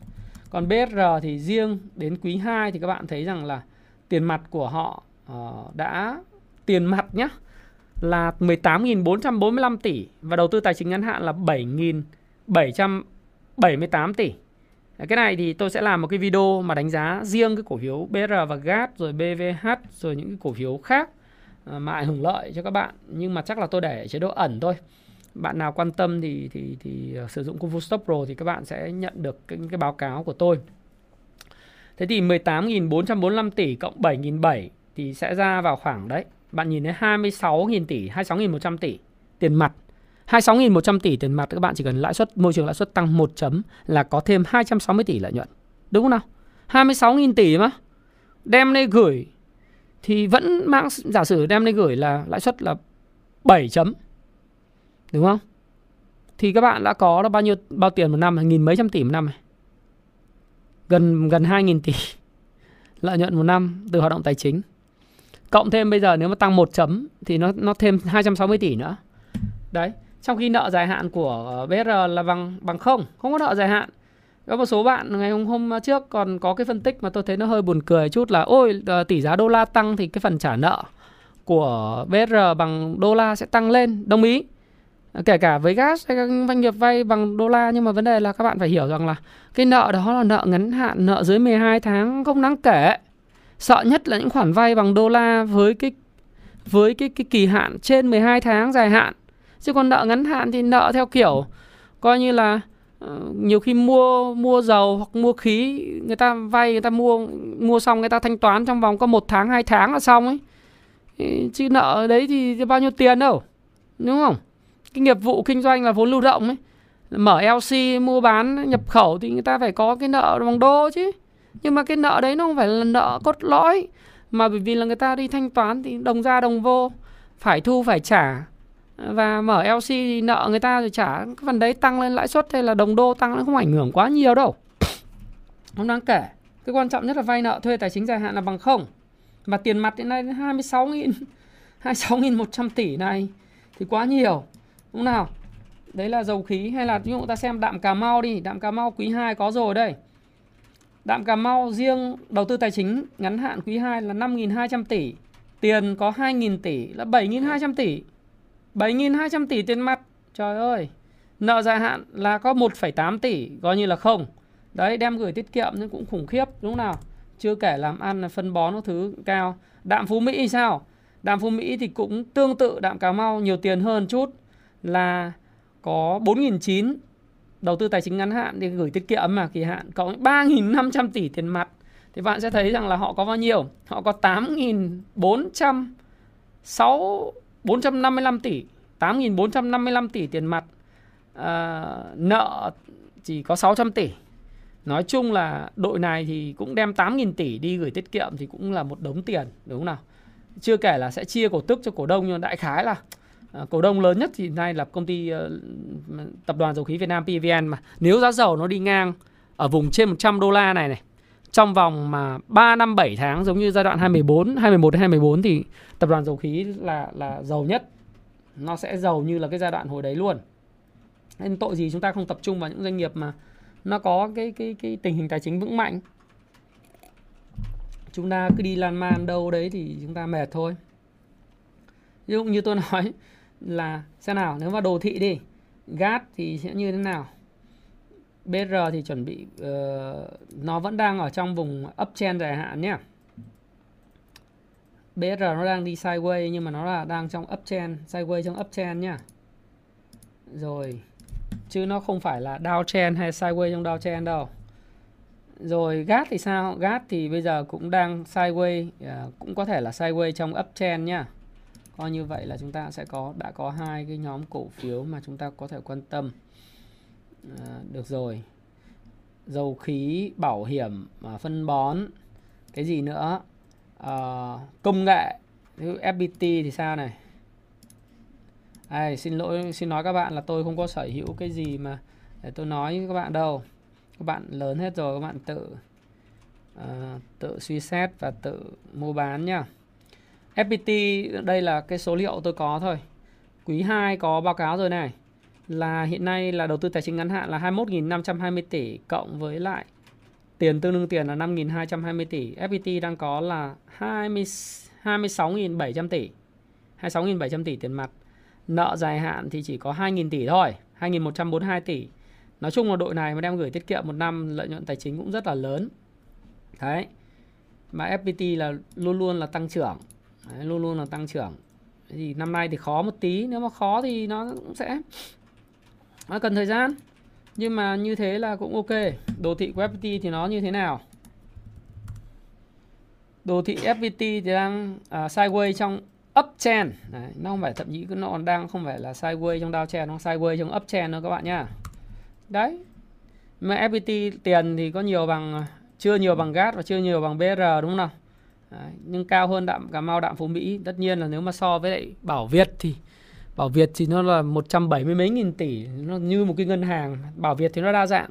Nó có ngân hàng đúng không? Nó có chứng khoán. Ờ, thời gian tới là bên uh, Quốc hội thì duyệt là luật bảo hiểm mới là không được kinh doanh bất động sản nhưng mà đội này cũng rất là nhiều tài sản là bất động sản. Cho nên tôi nghĩ rằng là chúng ta tập trung vào những cái gì kỳ vọng. Đấy thì đạm Cà Mau, đạm Phú Mỹ, ờ, BSR, GAT, FPT, thậm chí là các bạn có thể để ý những cái cổ phiếu ngành à, thương mại điện tử như SCS ừ, SCS cũng được. Rồi à, dầu khí thì ngoài gas BR thì bạn có thể để ý PVD PVS đấy là những cái cổ phiếu mà các bạn có thể à, ngắm nghía. Thế thôi chứ còn FB rồi một số các ngành như năng lượng. Năng lượng thì năng lượng sạch đấy.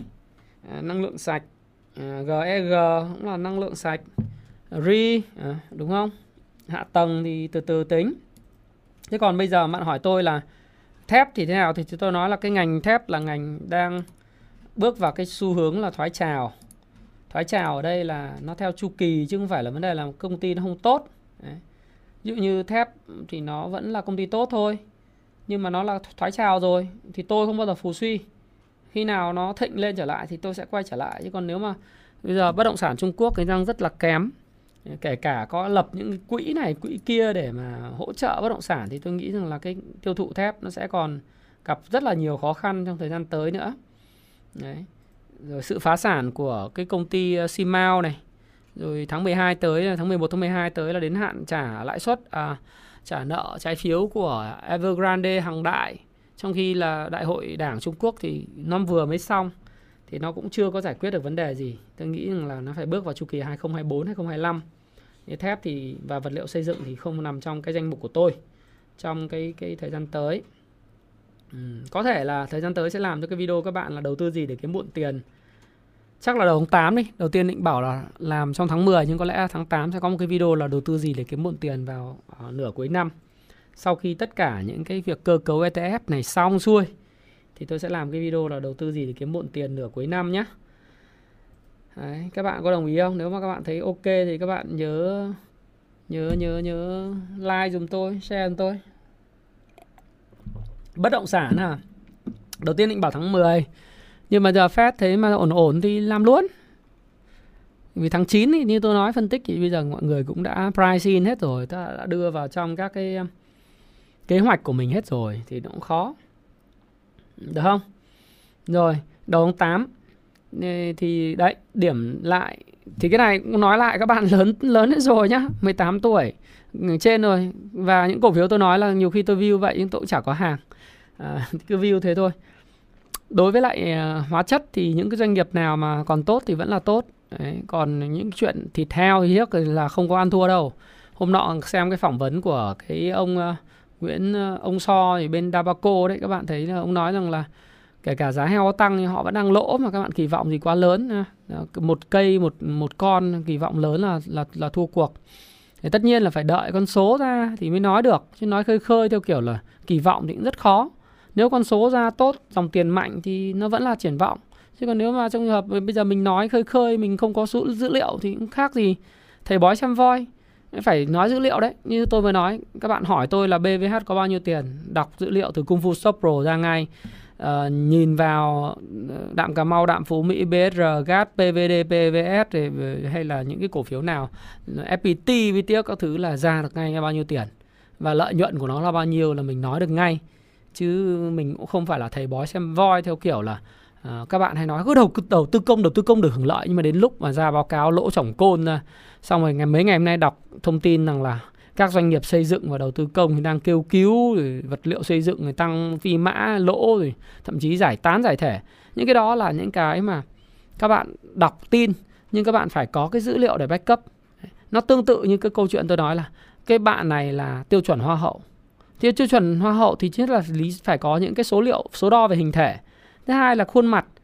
Khuôn mặt thì đẹp xấu mỗi người mỗi khác. Nhưng mà thứ ba là cái trí tuệ cái tài năng ứng xử ờ, năng lực ngoại ngữ. Ví dụ như bạn thấy có người mà đi thi hoa hậu năng lực ngoại ngữ nghe cũng thấy là chả biết giọng tiếng anh tiếng anh việt nam tiếng anh pháp tiếng anh hà nội hay là, hay là tiếng anh mỹ hay là tiếng anh gì mà nó cứ bộp bộp nghe chán đời. Tiếng kiểu anh bồi ấy. học I, U này kia thì nó đấy không có đẹp. Do đó thì nói cái gì cũng phải có số liệu để backup để nói chuyện chứ không có nói khơi khơi được ờ Ồ, nhầm. Lấy số quá khứ nếu số quá khứ để nói là một chuyện nhưng bạn phải nhìn thấy tương lai. Còn kẻ mà chỉ biết số quá khứ và nói nó tốt thì sẽ giống như hòa phát mà thôi. Em hòa phát, quá khứ tốt, đúng không? Nhưng kết quả là từ năm mươi mấy, giá năm mấy nó rớt xuống 20 bạn phải nhìn được tương lai tương lai của ngành nghề chứ. Thì mới gọi là giỏi chứ. Còn nếu mà bạn nhìn quá khứ quá khứ bạn đẹp chứ đâu đâu có nghĩa là bạn đâu có đẹp trong tương lai. Đúng không? Quan trọng gì? Em lấy số quá khứ thì không ăn thua mà em phải lấy cái số uh, số quá khứ là một chuyện nó cũng quan trọng tùng. Nó cũng giống như là chuyện anh em mình một người trong quá khứ học giỏi thì xác suất là trong tương lai học giỏi nhưng cái quan trọng nhất là gì? Người ta còn tiếp tục hoạt động để giỏi nữa không thì trong cái báo cáo tài chính nó cũng thể hiện ra một phần nào như thế. Và xu hướng ngành nghề rất là quan trọng. Đấy, rất là quan trọng. Đấy thì đấy là à, một tiếng livestream chúng ta. Chúng ta nói về vấn đề đó rồi. Rồi à, còn về bất động sản thì không tôi thì tôi không có kỳ vọng nhiều về bất động sản. Bởi vì bất động sản thì các bạn biết là hiện nay đang có rất là nhiều những cái về cái câu chuyện là không có zoom tiến dụng. À, chúng ta phải dùng từ chuẩn. Cái zoom tiến dụng ừ, bị cạn ừ, cho bất động sản. Không được dùng cái từ siết tiến dụng bất động sản bởi vì giống như nhà nước nói là đâu có siết tiến dụng bất động sản đâu đúng không? Những anh nào làm ăn tốt và ngân hàng nào còn zoom thì vẫn cho vay nhưng không còn nhiều zoom là cái nhất. Cái thứ hai tôi cũng nói rồi, giá bất động sản hiện nay ở nền giá rất cao. Và hiện nay thị trường đang bị thừa cung, không phải là thiếu cung. Các chuyên gia thì luôn luôn lên trên diễn đàn nói rằng là ở trên các báo chí nói là thừa, thiếu cung. Nhưng tôi nói là thừa cung. Thiếu, có. Thiếu ở phân khúc nhà giá thấp. Nhà dưới 30 triệu một mét vuông chung cư. Và kể cả nhà liền thổ giá thấp, nhá. Nhưng thừa thừa rất nhiều. Bây giờ toàn là những cái bất động sản hạng sang bất động sản cao cấp, gọi là bây giờ đang thừa đầy tồn kho có bán được đâu. Nếu các bạn không tin, các bạn cứ qua quận 7 cứ qua thành phố Thủ Đức. Ra Hà Nội, các bạn sẽ thấy rằng là thừa rất nhiều, mà cứ giá trên trời, giá trên trời thì không có sức mua. Nhất là sức mua không có, nhu cầu thật không không khớp với lại cái cung. Ngân hàng thì à, thương mại cổ phần thì một số các ngân hàng là bị hết zoom tín dụng cho bất động sản. Vì phải mua lại cái trái phiếu đến hạn, trước hạn, ví dụ thế. Thì rõ ràng là gì? Rất khó. Khó thì dòng tiền nó không về các bạn kỳ vọng cái gì? Còn tất cả những cái game bơm thổi M&A sát nhập thì cái này nó theo cái câu chuyện của từng cái cổ phiếu. Mà cái đấy thì tôi cũng không thể nói toàn ngành được. Nó phụ thuộc vào ý chí của những cái à, nhóm tạo lập những nhóm cầm tiền đứng sau. À, cái này thì mình không nói và họ kể câu chuyện gì tôi cũng không biết. Nhưng đánh giá tổng quan chung ngành thì tôi không có đánh giá cao bất động sản vật liệu xây dựng và thép. Đấy. và ngân hàng thì tôi cũng nghĩ là như vậy. Năm nay cái cái, cái nới zoom thì cũng không có nhiều. Trừ khi nào mà nới zoom cho khối ngoại một số ngân hàng có những cái câu chuyện đặc biệt riêng thì cái câu chuyện đặc biệt riêng đấy của từng cái ngân hàng. Chứ còn mà các bạn bảo bây giờ tìm một cái ngành dẫn dắt mà cái ngành dẫn dắt đấy để khơi toàn bộ những cái sự tăng trưởng của các cái cái cái ngành đi đi theo thì tôi thấy là không có. Ngoại trừ là chúng ta thấy là có dầu khí này chúng ta thấy có một số các cái doanh nghiệp à, à, hiện tại như tôi đã view với các bạn đấy là ngành công nghệ thì có mỗi một mã. FPT là có mỗi một mã đúng không? Rồi ngành thương mại điện tử SCS thì các bạn thấy rằng là tăng trưởng vẫn rất là tốt chỉ có à, tăng trưởng không tốt nhưng mà mọi thứ nó chững lại quý 2 không có tăng trưởng nhưng mà vẫn ok. Còn cái kỳ vọng hơn thì là kỳ vọng về cái việc bảo hiểm và lãi suất tăng. Bất động sản khu công nghiệp thì còn triển vọng chứ nhưng mà triển vọng ở đây thì tôi nói rất nhiều nó triển vọng ngoài bắc nhiều hơn trong nam Đấy, ngoài bắc thì cái hạ tầng tốt hơn và cái khoản đầu tư từ Đài Loan, từ Hàn Quốc, từ Nhật Bản về đấy nhiều hơn. Bởi vì nó thuận tiện cảng hàng không rồi cảng à, cảng biển, cao tốc. Thì các bạn thấy là cao tốc từ à, Lạng Sơn ừ, xuống Hà Nội rồi Hà Nội xuống Hải Phòng rất là thuận tiện xuất khẩu đúng không? Sang sân bay quốc tế ừ, Nội Bài cũng thế. Thì khu vực Bắc Ninh, Bắc Giang, ờ, Bắc Ninh, Bắc Giang, Thái Nguyên đấy Hải Phòng những khu vực đấy là những khu vực ờ, thậm chí Hải Dương Hưng Yên là những cái động cơ tăng trưởng của miền Bắc. Thì có lẽ nó sẽ mạnh hơn là khu vực trong này. Trong này thì thì cái hạ tầng nó vẫn còn một số các cái cái cái hạn chế hơn so với khu vực miền Bắc. Thì ờ, tôi thì tôi nghĩ rằng là nó tùy thuộc vào doanh nghiệp nó tùy thuộc vào từng nó nó không phải là cả ngành nó cũng tốt các bạn cũng biết là nếu mà chúng ta giữ được tỷ giá ổn định và triển vọng kinh tế của Việt Nam à một trong lý do quên mất các bạn nữa một trong lý do mà tôi nghĩ rằng là thị trường sẽ bước vào sideways trong downtrend à, sideways đi thì đó là một lý do nữa là GDP quý 3 chúng ta sẽ có khả năng sẽ tăng trên 10%. Thì cái GDP quý 3 tăng trên 10% này à, nó trên một cái nền thấp của năm 2021. Tuy vậy thì cái tăng trưởng GDP trong cái bối cảnh mà các nước khác, đặc biệt là Trung Quốc hiện nay vẫn tiếp tục zero covid nó nó không còn khắc nghiệt nữa. Như Bắc Kinh mở lại đường bay quốc tế rồi Thượng Hải thì sắp tới cũng sẽ mở. Nhưng mà đâu đó ngày hôm qua bạn đọc bạn thấy Vũ Hán vẫn đóng cửa bắt đầu xét nghiệm đồng loạt mấy chục triệu dân một mấy chục triệu dân. Thì nó cũng hơi là vô lý đúng không?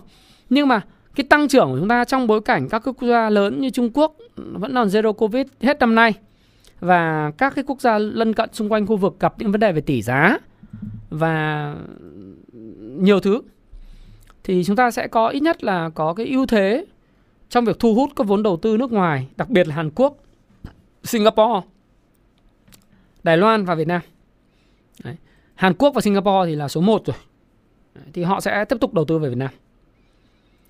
Thì cái số tiền này nó sẽ giải ngân cho khu công nghiệp nào ở đâu thì các bạn phải nghiên cứu kỹ về cái cái cái, cái doanh nghiệp mà bạn đầu tư thì tôi tôi không nắm tổng thể được cả. Mà nếu có nghiên cứu thì tôi sẽ nghiên cứu một vài công ty chứ tôi không nghiên cứu được hết cả cái ngành đó. Mà tôi thấy nó sẽ phân hóa bởi vì có những công doanh nghiệp thì sẽ gặp khó khăn có những doanh nghiệp thì như tôi nói bạn trong các livestream khác tôi nghĩ một số doanh nghiệp sẽ gặp khó khăn. Mặc dù cái ngành khu công nghiệp là một ngành thu tiền trước nói mà khó khăn thì hơi hơi quá nhưng mà về tăng trưởng thì nó sẽ có thể là gặp vấn đề chứ còn nó chả khó khăn bởi anh nào mà anh đã thu được 20 năm tiền thuê đất rồi thì tiền đấy anh em gửi ngân hàng cũng ra lợi nhuận lớn mà, đúng không nào? Thì bây giờ bạn cứ phải check những cái cái doanh nghiệp cụ thể đi và nó nó sẽ từng cái cương Chelsea bạn phải check từng cái doanh nghiệp cụ thể về tình hình tài chính. Bạn ưu tiên doanh nghiệp nào không có nợ vay? Để trong môi trường lãi suất mà cao. À các bạn nên tránh. Doanh nghiệp nào mà nợ vay dài hạn càng nhiều thì trong môi trường tương tự như vậy về cái việc mà cầm nhiều tiền mặt ấy thì sẽ có lợi nhuận rất lớn. Bởi vì anh không có nợ vay thì anh cứ đem gửi tiền anh rất lớn. Nhưng anh nào mà nợ vay nhiều mà cái nợ nó lại thả thả nổi thả nổi theo lãi suất thị trường thì cái lợi nhuận của anh sẽ bị bào mòn. Do vậy thì anh cứ phải tìm hiểu doanh nghiệp nào mà nợ vay ít hoặc không có thì càng tốt. Đấy, giống như tôi nói ví dụ các bạn tôi đố bạn phát hiện ra một đồng nợ vay nào của BR đấy GAT thì có 6.600 tỷ nhưng so với số tiền mặt của họ sẽ là bao nhiêu. FPT có 2.100 tỷ lợi, ờ, nợ vay thôi. À, đạm Cà Mau thì là chỉ có 1,8 tỷ nợ dài hạn hay đạm Phú Mỹ chỉ 600 tỷ nợ dài hạn nó không đáng kể. Nhưng có những doanh nghiệp mà nợ đến vài nghìn tỷ chục nghìn tỷ thì cái môi trường lãi suất cao này theo thả nổi là anh cứ tăng lên một chấm là coi như anh mất khoảng à, chừng ờ, cả trăm tỷ. Cả cả trăm tỷ thôi nếu anh nợ 10.000 tỷ, anh mất trăm tỷ thôi. Nợ 20.000 tỷ là anh mất 200 tỷ. Mà tăng lên 1.5 thì có phải là anh mất 300 tỷ không đấy. thì cái đấy là các bạn phải lưu ý. Những cái doanh nghiệp nào nợ nhiều là là tránh ra. Trừ khi là nó còn tăng trưởng rất mạnh, nó nợ nhưng mà nợ tốt, nợ giúp doanh nghiệp tiếp tục tăng trưởng và phát triển. Nhưng còn nếu mà đồng thời nó gặp hai hai vấn đề là tăng trưởng chậm cộng với lại lãi vay tăng lên thì rõ ràng doanh nghiệp đấy không có ưu tiên nằm trong cái con mắt của nhà đầu tư này không có nợ đồng nghĩa không có đòn bẩy tài chính. Đúng. Không có đòn bẩy tài chính. Có những lúc có đòn bẩy tài chính là tốt nhưng có lúc lúc thì cũng không nên có đòn bẩy tài chính. Tùy tùy môi trường lãi suất và tùy cái cơ hội làm ăn. Nếu có cơ hội làm ăn thì cứ phải uh, nợ và môi trường lãi suất tài chính tốt thì nó ok mà.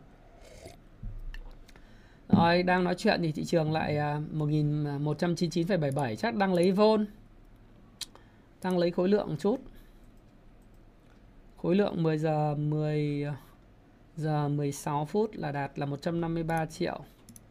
Nếu mà với khối lượng này thì sao thanh khoản so với ngày hôm qua thì thế nào? Đang tăng đột biến so với ngày hôm qua nhé các bạn nhá. Ngày hôm qua là chỉ có 1.000 à, chỉ có, xin lỗi, tổng giá trị giao dịch đến ngày hôm qua là có 2.544 tỷ thì hôm nay là 3.362 tỷ rồi. Đang tăng rất tốt, tiền vào rất là tốt đấy. Tôi nghĩ là tiền đang vào rất tốt mà tiền vào tốt thì là dấu hiệu tốt thôi, là dòng tiền chảy. Thì tất cả những cái lo lắng nó đã biến đi thì bây giờ dòng tiền nó vào thì là ok. Sợ nhất cái chỗ nào không có dòng tiền thôi. Đi câu cá hai tháng rưỡi 3 tháng nay rồi. Có dòng tiền thì thì thì là tốt. Tôi nghĩ có dòng tiền thì là tốt. Thì ai cũng thế mà, có dòng tiền thì tốt thôi. Ok thì đấy là một số các cái chia sẻ của tôi. À, nói chung còn chứng khoán thì sao? Chứng khoán thì thực sự là bây giờ là nhịp hồi. Đấy, có những kỳ vọng nhưng mà tôi nghĩ nó cũng không quá lớn là giao dịch lô lẻ hay là ờ, T cộng 2,5 cũng tốt. Ờ, nhưng mà kết quả kinh doanh của quý 2 vừa rồi thì một số doanh nghiệp ờ, một số các cái công ty là bị lỗ rất nhiều về tự doanh. Thì nếu mà nếu mà thị trường vào sideways ấy, thì một số các công ty chứng khoán có thể là sẽ bớt lỗ đi. So với quý 2 nhưng mà người ta, nếu mà so với quý 2 năm ngoái thì cái lợi nhuận tăng trưởng sẽ rất âm. Cho nên gạn đục khơi trong và nếu như có đồ thị kỹ thuật tốt và những doanh nghiệp nào mà quản trị tốt ấy thì thì sẽ ok. Cái còn một số doanh nghiệp thậm chí phải thay cả CEO luôn đấy ví dụ như các bạn là xem là công ty chứng khoán uh, Tiên Phong Banh này. TPS là thay CEO luôn đấy. CEO chứng khoán Tiên Phong Banh từ nhiệm ngày báo đăng ngày 26 tháng 7 cách đây hai hôm là bởi vì là cái đợt vừa rồi là tự doanh lỗ kỷ lục. Đấy. sau khi là tài công bố báo cáo tài chính quý 2 lỗ 129 tỷ trong khi cùng kỳ là lãi 53,7 tỷ. Lần đầu tiên Tiên Phong Banh báo lỗ Tiên, Tiên Phong Banh Security xin lỗi các bạn TPS chứ không phải Tiên Phong Banh đây là lần đầu tiên TPS là Tiên Phong Banh Security chứng khoán của Tiên Phong Banh. Lỗ có lợi nhuận âm năm 2019 thì nói nói giống như là ờ, uh, GDP nước Mỹ thì là suy thoái kỹ thuật đó. suy thoái này suy thoái kỹ thuật. Nếu mà hai quý mà suy thoái liên tiếp thì thì uh, tăng trưởng âm thì thành suy thoái. Nhưng mà đấy cả CEO cũng phải từ nhiệm bởi vì kết quả kinh doanh uh, nói chung là là là tôi nghĩ là sẽ có nhiều nguyên nhân để cho cái chuyện từ nhiệm này, nhưng mà chắc là cũng có một phần. Thì mình cũng không chắc nên mình cũng không nói được. Nhưng mà đại khái là nó có nhiều nguyên nhân. Một trong nguyên nhân tôi nghĩ là cũng có thể là cái câu chuyện mà tự doanh bị thua lỗ. Thế thì còn ngành chứng khoán. Ngành chứng khoán thì tôi nói rằng đấy, thì quý 3 thì có thể nó sẽ ổn hơn, quý 2 đỡ lỗ hơn. Nhưng mà so với quý 3 năm năm trước thì có thể là vẫn tăng trưởng âm. Mà như vậy thì theo thuật ngữ nó gọi là suy thoái thì cái này nó sẽ chỉ là cái câu chuyện là hồi phục kỹ thuật thôi và bạn phải lựa chọn, bạn phải lựa chọn. Tức là gạn đục hơi trong. Đấy. Thì nếu mà như vậy thì bây giờ nhựa nhớt xây dựng thép rồi bất động sản các thứ không thì kỳ vọng banh, không kỳ vọng được cái trứng thì thị trường nó sideways cũng là hạnh phúc rồi phải không nào? Chúng ta sẽ là có cái video nói kỹ hơn về chủ đề này, nó đầu tư gì để kiếm muộn tiền trong năm, cụ nửa cuối năm 2022 rồi. Ok. Ờ, à, BR mà 24.8 thì có cao cao quá không anh? Tôi cũng chả biết em bảo là cao với cái gì. À, nhưng mà tôi thì tôi thì nhìn thông tin hiện nay thì như thế này. Là book value per share của BR hiện nay là 15.657 à, ờ, đồng. PB hiện nay là 1.6 P trên E hiện tại 4 quý liên tiếp. Uh, trailing 12 month là 5 lần à, vốn hóa hiện nay là 76.892 tỷ. 76.000 đi ha. 982 bạn chia cho à, uh, 23.400 thì vốn hóa hiện nay có 3,29 tỷ đô. Thì mình ở đây thì tôi cũng chả có khuyến nghị các bạn mua bán gì nhưng mà tự các bạn sẽ định giá nó xem là như thế nào là phù hợp. Hiện tại thì các bạn thấy là nó 3,2 tỷ đô mà nếu bạn đầu tư một cái nhà máy giống như BR uh, giả sử như bạn đầu tư một cái nhà máy lọc dầu công suất là uh, tương tự như BR và xả theo tức là sản xuất ra được cái cái sản phẩm là lọc dầu mà theo tiêu chuẩn Euro 5 mà giảm phát thải nhà kính Euro 5 đi thì bạn đầu tư mới không dưới 12 tỷ đô, đô la 12 tỷ đô la trong vòng không phải đầu tư phát là có ngay tối thiểu là 5 năm và dài hơn là 8 năm để có một cái nhà máy lọc dầu hoàn chỉnh nhé. Và thậm chưa phải chưa nói đến là đất đai, cảng biển à, phải phù hợp với lại cái nhà máy. Tức là cần tới là 12 khoảng 12 tỷ, 10 12 tỷ đô.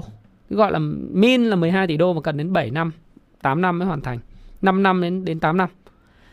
Còn nếu bạn mua hết tất cả tài sản của BR vào thời điểm hiện nay, giả sử VVN có chuyển nhượng lại bao gồm cả mấy chục nghìn tỷ tiền mặt đấy. À, mấy chục ngàn tỷ tiền mặt đấy lúc nãy vừa nói quên mất này. Đấy. mấy chục ngàn tỷ uh, tiền mặt đây. 26.100 tỷ tiền mặt nhé và không có nợ. Mua hết 26 tỷ 26.100 tỷ tiền mặt là hơn 1 tỷ 1 đô la 1 tỷ ờ, 1 tỷ 115 ờ, đô la rồi. mua hết cái công ty mà có 3 tỷ 2 đô, trong đó là cash ở trong tay, không có tiền à, không có nợ, đã là 1 tỷ mốt. Như vậy là cái công ty này net net là bây giờ chỉ còn có 2 tỷ đô. Đúng không? 2 tỷ 2 tỷ đô. Nếu mà nếu mà nói thật, nếu mà được mua thì tôi cũng mua hết giá này. Đấy là đấy là một cái ước mơ thôi. Bởi vì bây giờ công ty định giá là 3 tỷ 2 hiện nay trên thị trường đang giao bán 3 tỷ 2 mà riêng tiền mặt ông cầm mà không có nợ dài hạn, không nợ ai cả là 1 tỷ 1 Thế bây giờ bạn lấy 3 tỷ 2 trừ đi 1 tỷ 1 bạn mua xong bạn bạn uh, giả sử bạn vay 3 tỷ 2 bạn mua cái công ty 3 tỷ 2 xong bạn thấy công công ty có 1 tỷ 1 thì bạn bạn cầm 1 tỷ 1 về thì bạn còn cái vệ công ty này trị giá có 2 tỷ đúng không? Trời ơi. Mà có sản phẩm ngay. Trong khi các bạn đầu tư mới mất 12 tỷ đô. các bạn xem lại cái cái chứng khoán cơ bản với ABG tôi 12 tỷ đô 5 7 năm. Ngay cả kinh nghi sơn cả chục tỷ đô phải không? Làm 5 năm 7 năm mới xong mà bây giờ thậm chí là Nghi Sơn còn đang lỗ. Nghi Sơn các bạn đọc báo các bạn sẽ thấy là đang lỗ. Thậm chí đang nợ các cái tiền thuê à tiền tiền cái này báo chí nói rất nhiều, báo chí chính, chính thống nói rất nhiều, bạn chỉ Google cái là ra nhá. Báo chí chính thống bạn Google cái là ra. Nghi Sơn hiện nay đang làm ăn là thua lỗ, thậm chí đang nợ tiền nguyên vật liệu vào cái thời điểm mà căng thẳng nhất là thời điểm tháng 4 đấy. Báo chí đưa ra là thông tin là đang nợ tiền mua nguyên vật liệu vài tỷ đô. Nếu mà như vậy thì bạn thấy là giá này có rẻ không? Quá rẻ. Thậm chí là tôi nghĩ là bèo nó cũng phải được định giá ít nhất là tầm 7 đến 8 tỷ đô. Đúng không? Mà sản phẩm ngay. Chưa kể trong thời gian tới thì nó sẽ có những cái câu chuyện liên quan chuyện là chuyển đổi sang cái Euro 5. Và bây giờ, trước đây là bên ờ, bên bên các quỹ đầu tư thì họ sợ là cái cái này nó sẽ ờ, phải vay khoảng 1 tỷ đô để nâng cấp Thế nhưng bây giờ công ty này có sẵn 1 tỷ đô. Có sẵn luôn rồi. Chả phải vay ai cả. Nếu muốn nâng cấp trong 3 năm tới, Trước 2025 là để tránh cái phát thải nhà kính là công ty có luôn tiền. Có sẵn luôn tiền luôn. Trước đây là mọi người sợ, Quỹ đầu tư họ sợ, không dám đầu tư là bởi vì Nhỡ đầu tư vào thì lại phải gánh vào một cái khoản vay là 1 tỷ đô la để nâng cấp cái nhà máy lên chuẩn Euro 5 Trước năm 2025 Nhưng bây giờ tự dưng, ôi, công ty tự dưng có 1 tỷ 1 đô. Mới đến tháng 6 nó có 1 tỷ 1 đô rồi.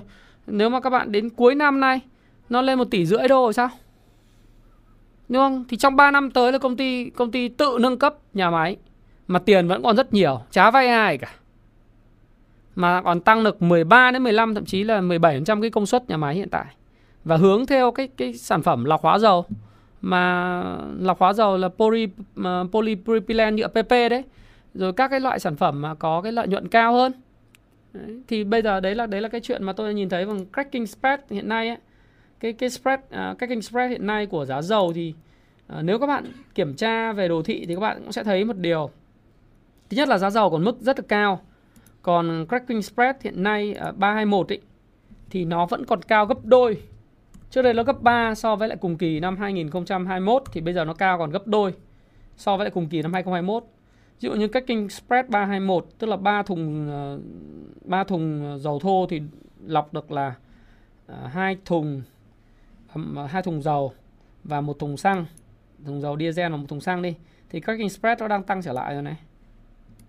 Nếu hiện nay là đang ở mức là gần 50 đô, 48 đô một thùng cracking spread. Còn nếu mà tính một năm ấy, một năm trước đó là cracking spread của nó chỉ nó chỉ là khoảng tầm bao nhiêu? Gần 30 gần 25 đô thôi. 25 đô. Đấy. Thì ui, cái đấy thì xin lỗi các bạn, đâu không đến 25 đô. Nếu tháng à, 27 tháng 7 năm ngoái là nó có được khoảng 23 đô thôi, bây giờ nó lên đến gần 50 đô, 28 đô. À 48 đô. 48 so với 23 thì nó hơn cả gấp đôi. Mà cái cracking spread của năm ngoái là cho đến hết tháng 1 năm nay thì cái cái cái cái nó chỉ tương đương năm 20 đô thì bây giờ nó lên tới là gần 50 đô nó hơn gấp đôi thế thì nói chung là cái thuận lợi nó rất là lớn. Cho nên giá này theo tôi là vẫn còn rất rẻ. Còn cái câu chuyện là các quỹ họ mua bán thế nào họ các cái tay to họ đè góp như thế nào tôi cũng chả biết. Tôi chỉ biết là giá này rẻ thôi. Bởi vì đầu tư một cái nhà máy giống như tôi nói bạn là 12 tỷ đô mà trong 5 7 năm, 5 đến 8 năm mới xong. Mà chưa biết là anh chạy được nghiệm thu được chưa, đã ra được sản phẩm chưa, đã có đầu ra chưa. Còn đây là có luôn một cái nhà máy. Bây giờ mua cái nhà máy này chỉ có mất với giá hiện nay 24.800 mất có 2 tỷ đô la. 3,2 tỷ đô la nhưng trừ 1,1 tỷ đô là tiền đấy đi. Tiền gọi là tiền mặt xịn đi, cầm tiền về gọi là leverage buyout phát là nếu mà được quyền tất nhiên điều này không xảy ra nhưng mà được quyền mua thì nó phải mua lên đấy mua một phát là chỉ còn 2 tỷ đô, mua được cái nhà máy thị phần chiếm ba mấy phần trăm thị phần xăng dầu trong nước. Không không không bao giờ phải sợ lỗ với cái giá này. Còn đồ thị, kỹ thuật và các thứ thì các bạn phải xem xét. Cái đấy là các bạn giỏi hơn tôi. Tôi không khuyến nghị ờ, là mua vùng này, múc vùng này hay gì đâu. Thì các bạn, tôi chỉ thấy nó rẻ. Cũng giống như hồi tôi làm video review về nó, ở giá 7 giá 8 thì tôi cũng thấy nó rẻ nó có xuống 5 thì nó vẫn còn rẻ đại khái thế.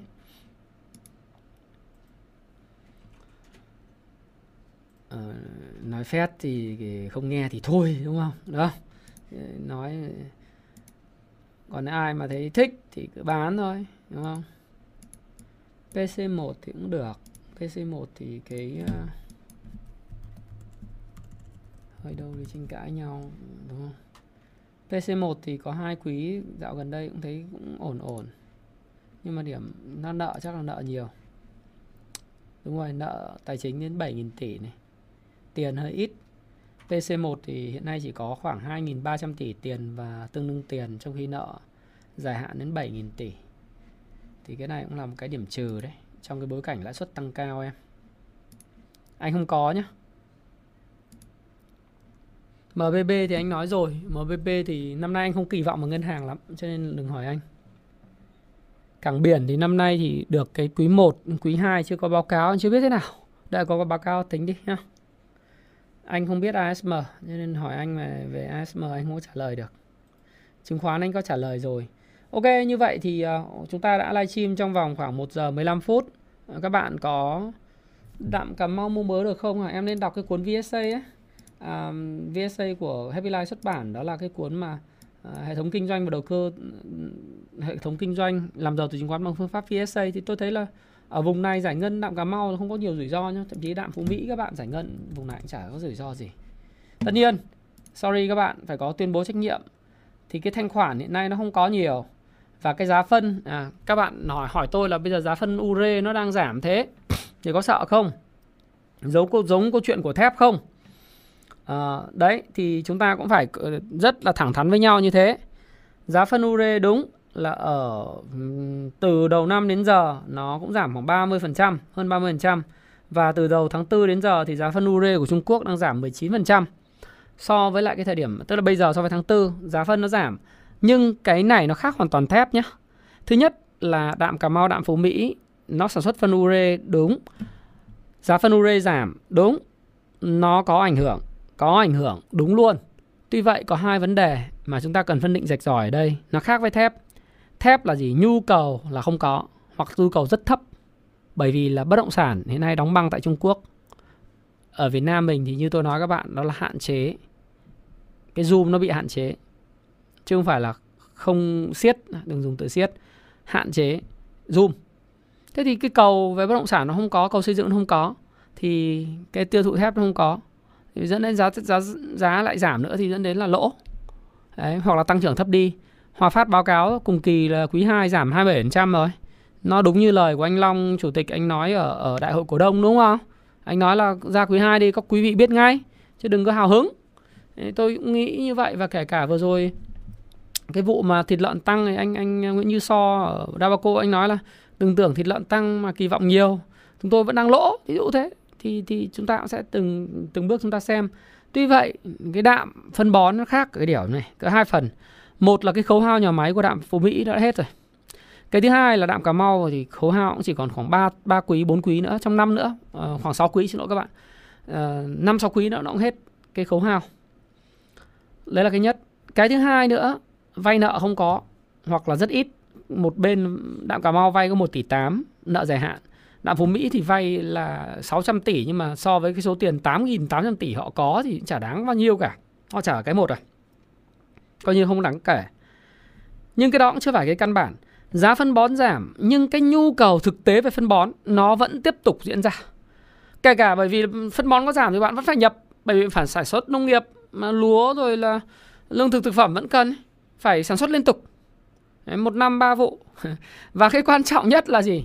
Nó vẫn ra được cái đầu ra của nó là 1 phần 3 sản lượng của nhà máy. Nhưng theo thông tin tôi biết là có những hợp đồng xuất khẩu của đạm Cà Mau là 1 phần 3 cái sản lượng của đạm Cà Mau sản xuất ra. Một năm là được xuất khẩu bao tiêu hết. Mà cái giá cái hợp đồng xuất khẩu rất cao. Thế thì nếu mà trong nước chậm lại thì có thể xuất khẩu. Xuất khẩu thị trường chính của mình Bangladesh này, Campuchia này, Ấn Độ này là sẽ mua những cái cái cái cái cái phân bón của mình. Thì cái đó nó khác hoàn toàn với thép. Đấy là nhu cầu thiết thiết yếu.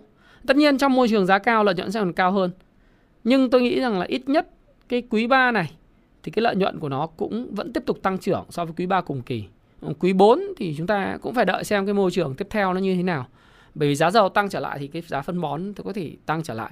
Mặc dù cái giá lương thực hiện nay chúng ta đang kỳ vọng là giá lương thực nó sẽ hạ nhiệt. Bởi vì là Ukraine sẽ được xuất khẩu uh, khoảng 5 triệu tấn ngũ cốc ra ngoài thị trường thế giới một tháng. Hiện nay Ukraine tồn 25 triệu tấn ngũ cốc cộng với lại sẽ thu hoạch thêm là 60 triệu tấn ngũ cốc trong cái mùa thu à, mùa hè này và mùa thu này.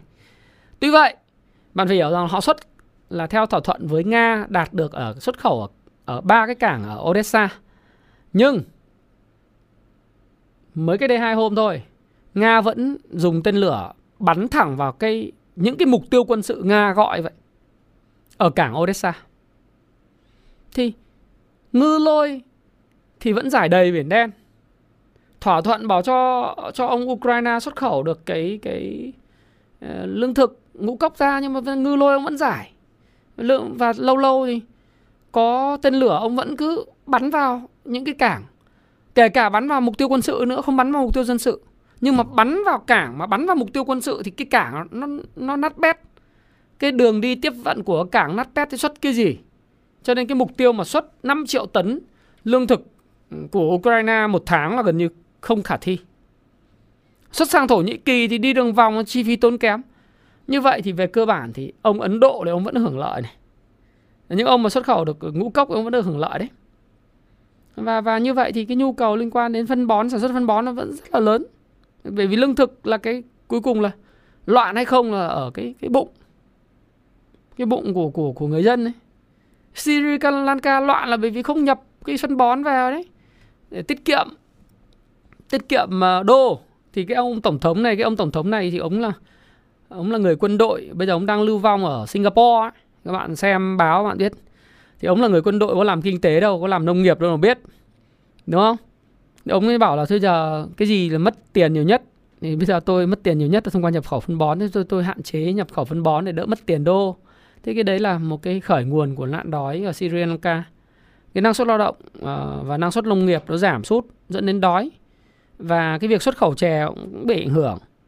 Đấy. Thì bây giờ sao? Dẫn đến bạo loạn ấy. Cái bụng nói gì nói trước khi ăn ngon mặc đẹp thì nó phải là ăn no, mặc ấm đã. Thì cái nền tảng cơ bản nhất là ăn no mặc ấm còn chưa xong ấy, thì thì thì làm sao mà kiếm được tiền phải không? Làm làm sao ấy thì tôi nghĩ là nói chung là đồ thị thì tôi thấy được được rồi. Đợi cái vôn nữa là là ok. Đợi vôn thôi. Đợi khối lượng và dòng tiền vào. Có thể là khi mà cái giá giá của phân bón nó tăng trở lại thì có khi là nó sẽ bay đấy. Bởi vì nền tảng FA của nó rất là tốt. Còn khi nào giá phân bón bay thì nó theo giá dầu giá dầu mà tăng lại lên trên 110 12 đô thì giá phân nó lại tăng lại ngay mà. Bởi vì cái chính là khí đầu vào khí điện đạm mà khí đầu vào nó tăng giá thì cái đầu ra nó cũng phải tăng. Nhất là trong cái bối cảnh mà bây giờ cái an ninh lương thực vẫn là cái cái phần rất là chính trong cái bối cảnh hiện tại. Thì đấy là cái mà tôi cũng chia sẻ các bạn. Để các bạn hỏi tôi là thầy ơi tại sao giá đầu vào của à, giá giá nó giảm thì có kỳ vọng gì không? Đấy. nói chung là ngân hàng thì cũng không có không có kỳ vọng nhiều lắm. Cho nên là em một là đóng áp xóa áp vứt đi rồi ờ, 5 năm nữa em mở lại. Đấy. Còn em nếu mà em quan tâm đến hàng ngày tốt nhất thì em đừng ờ, đừng quan tâm đến hàng ngày. Được không? Thủy sản uh, dệt may thì tùy cổ cổ phiếu. Tất nhiên là cái uh, xuất khẩu nó sẽ bị ảnh hưởng. Bởi thứ nhất là một cái tỷ giá chúng ta ổn định thì nó cũng hạn chế cho xuất khẩu. Nếu mà chúng ta mất cái đồng đồng tiền chúng ta rất là hay ngân hàng nhà nước rất làm rất đúng và rất hay đó là nó ổn định nó ổn định thì nó ổn định được vĩ mô ổn định được cán cân thanh toán vãng lai trả nợ nước ngoài không gây tâm lý đầu cơ tích trữ đô la. À, rất là tốt. Tuy vậy thì sẽ phải có những những hạng mục ưu tiên nó nó cũng bị ảnh hưởng. Là vì là anh đặc biệt là anh cạnh tranh với lại các quốc gia khác mà họ bán phá giá cái đồng đồng nội tệ của họ nhiều ấy thì cái giá cả hàng hóa của họ trong tương quan với giá cả hàng hóa commodity của Việt Nam thì nó rẻ hơn. Ví dụ như là thủy sản hay là dệt may chẳng hạn thì đơn hàng nó có thể shifting sang đơn hàng của đất nước mà nó phá giá nhiều hơn để một đồng đô la nó thể mua được nhiều hàng hơn. Đấy là cái điều đầu tiên. Thứ hai nữa là cái cái nguy cơ suy thoái. Chúng ta không dùng từ suy thoái. Nguy cơ suy thoái tại các nền kinh tế như châu Âu và Mỹ nó diễn nó khiến cho cái sức mua của người dân nó giảm xuống thì dẫn đến đơn hàng nó nó bớt đi. Đấy, thì cái đấy là các bạn cũng nên đọc báo và các bạn nên báo chính thống đăng nhiều lắm nhé báo Việt Nam đăng nhiều lắm. Thì các bạn đọc cái đó thì các bạn sẽ thấy rằng là nó vẫn có những đặc thù ở một số cái phân khúc một số các công ty thì vẫn cung ứng được tốt. Nhưng cái đó thì là cái gì thì bạn phải phải xem. Nhưng mà nếu mà tổng ngành thì chắc chắn nó không ảnh hưởng không tốt rồi đó, được không?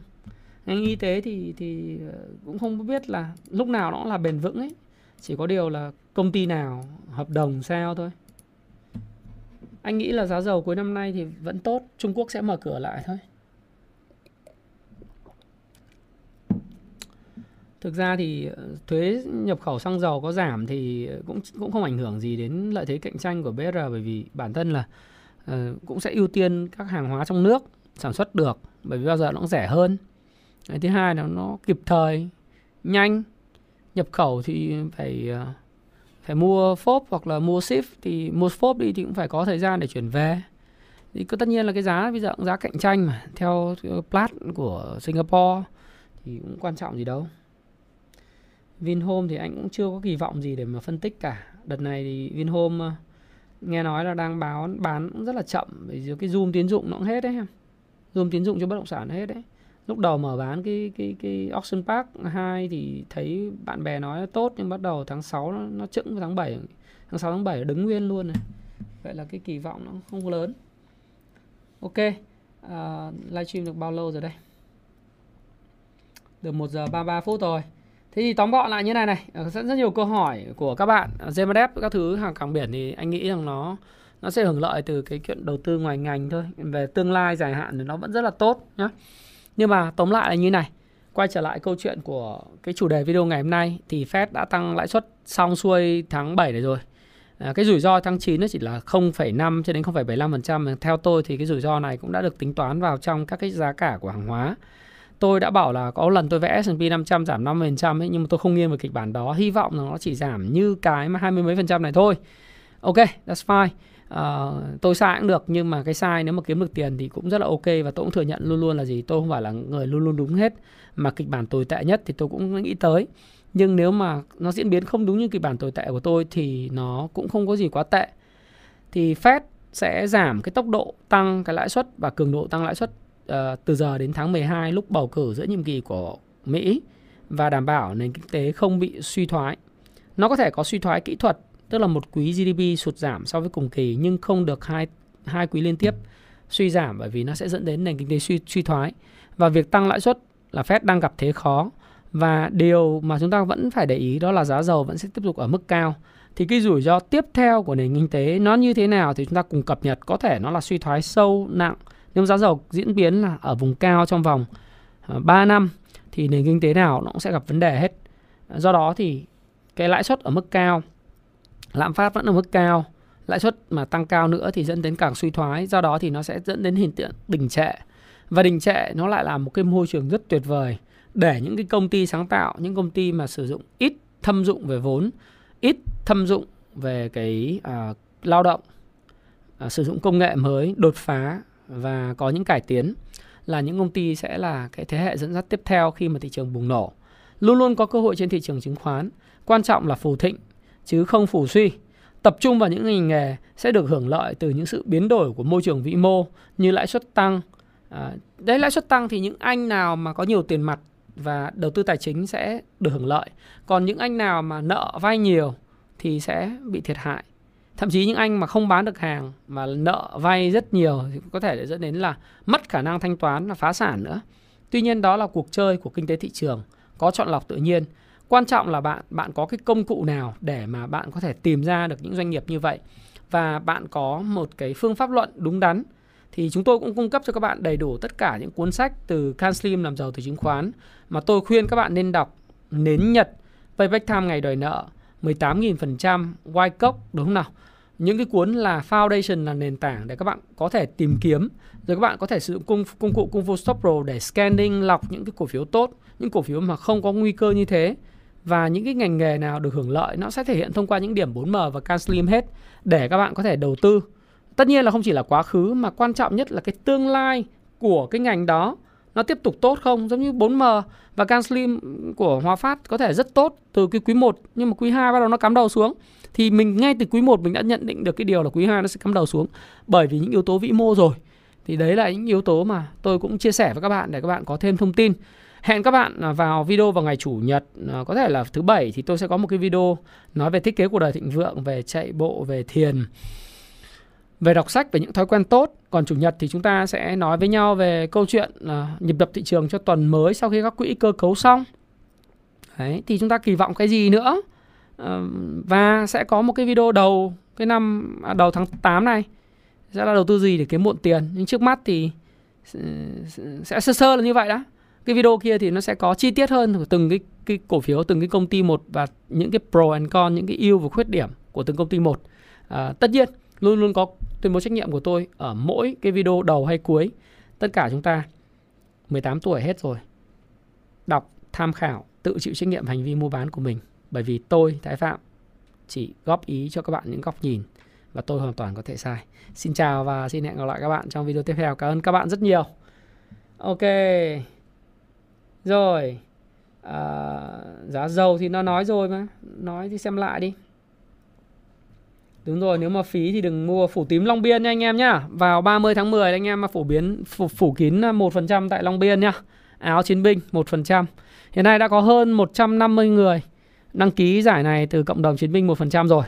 Và tôi cũng sẽ còn kêu gọi tất cả rất nhiều anh em nữa và chúng ta tham gia thử thách chính bản thân mình. Xin chào à, thi cử Trần Đăng, chào Lư Khang, Thành Danh, Trọng Đăng, Đỗ Văn Tuấn, Nguyễn Hà.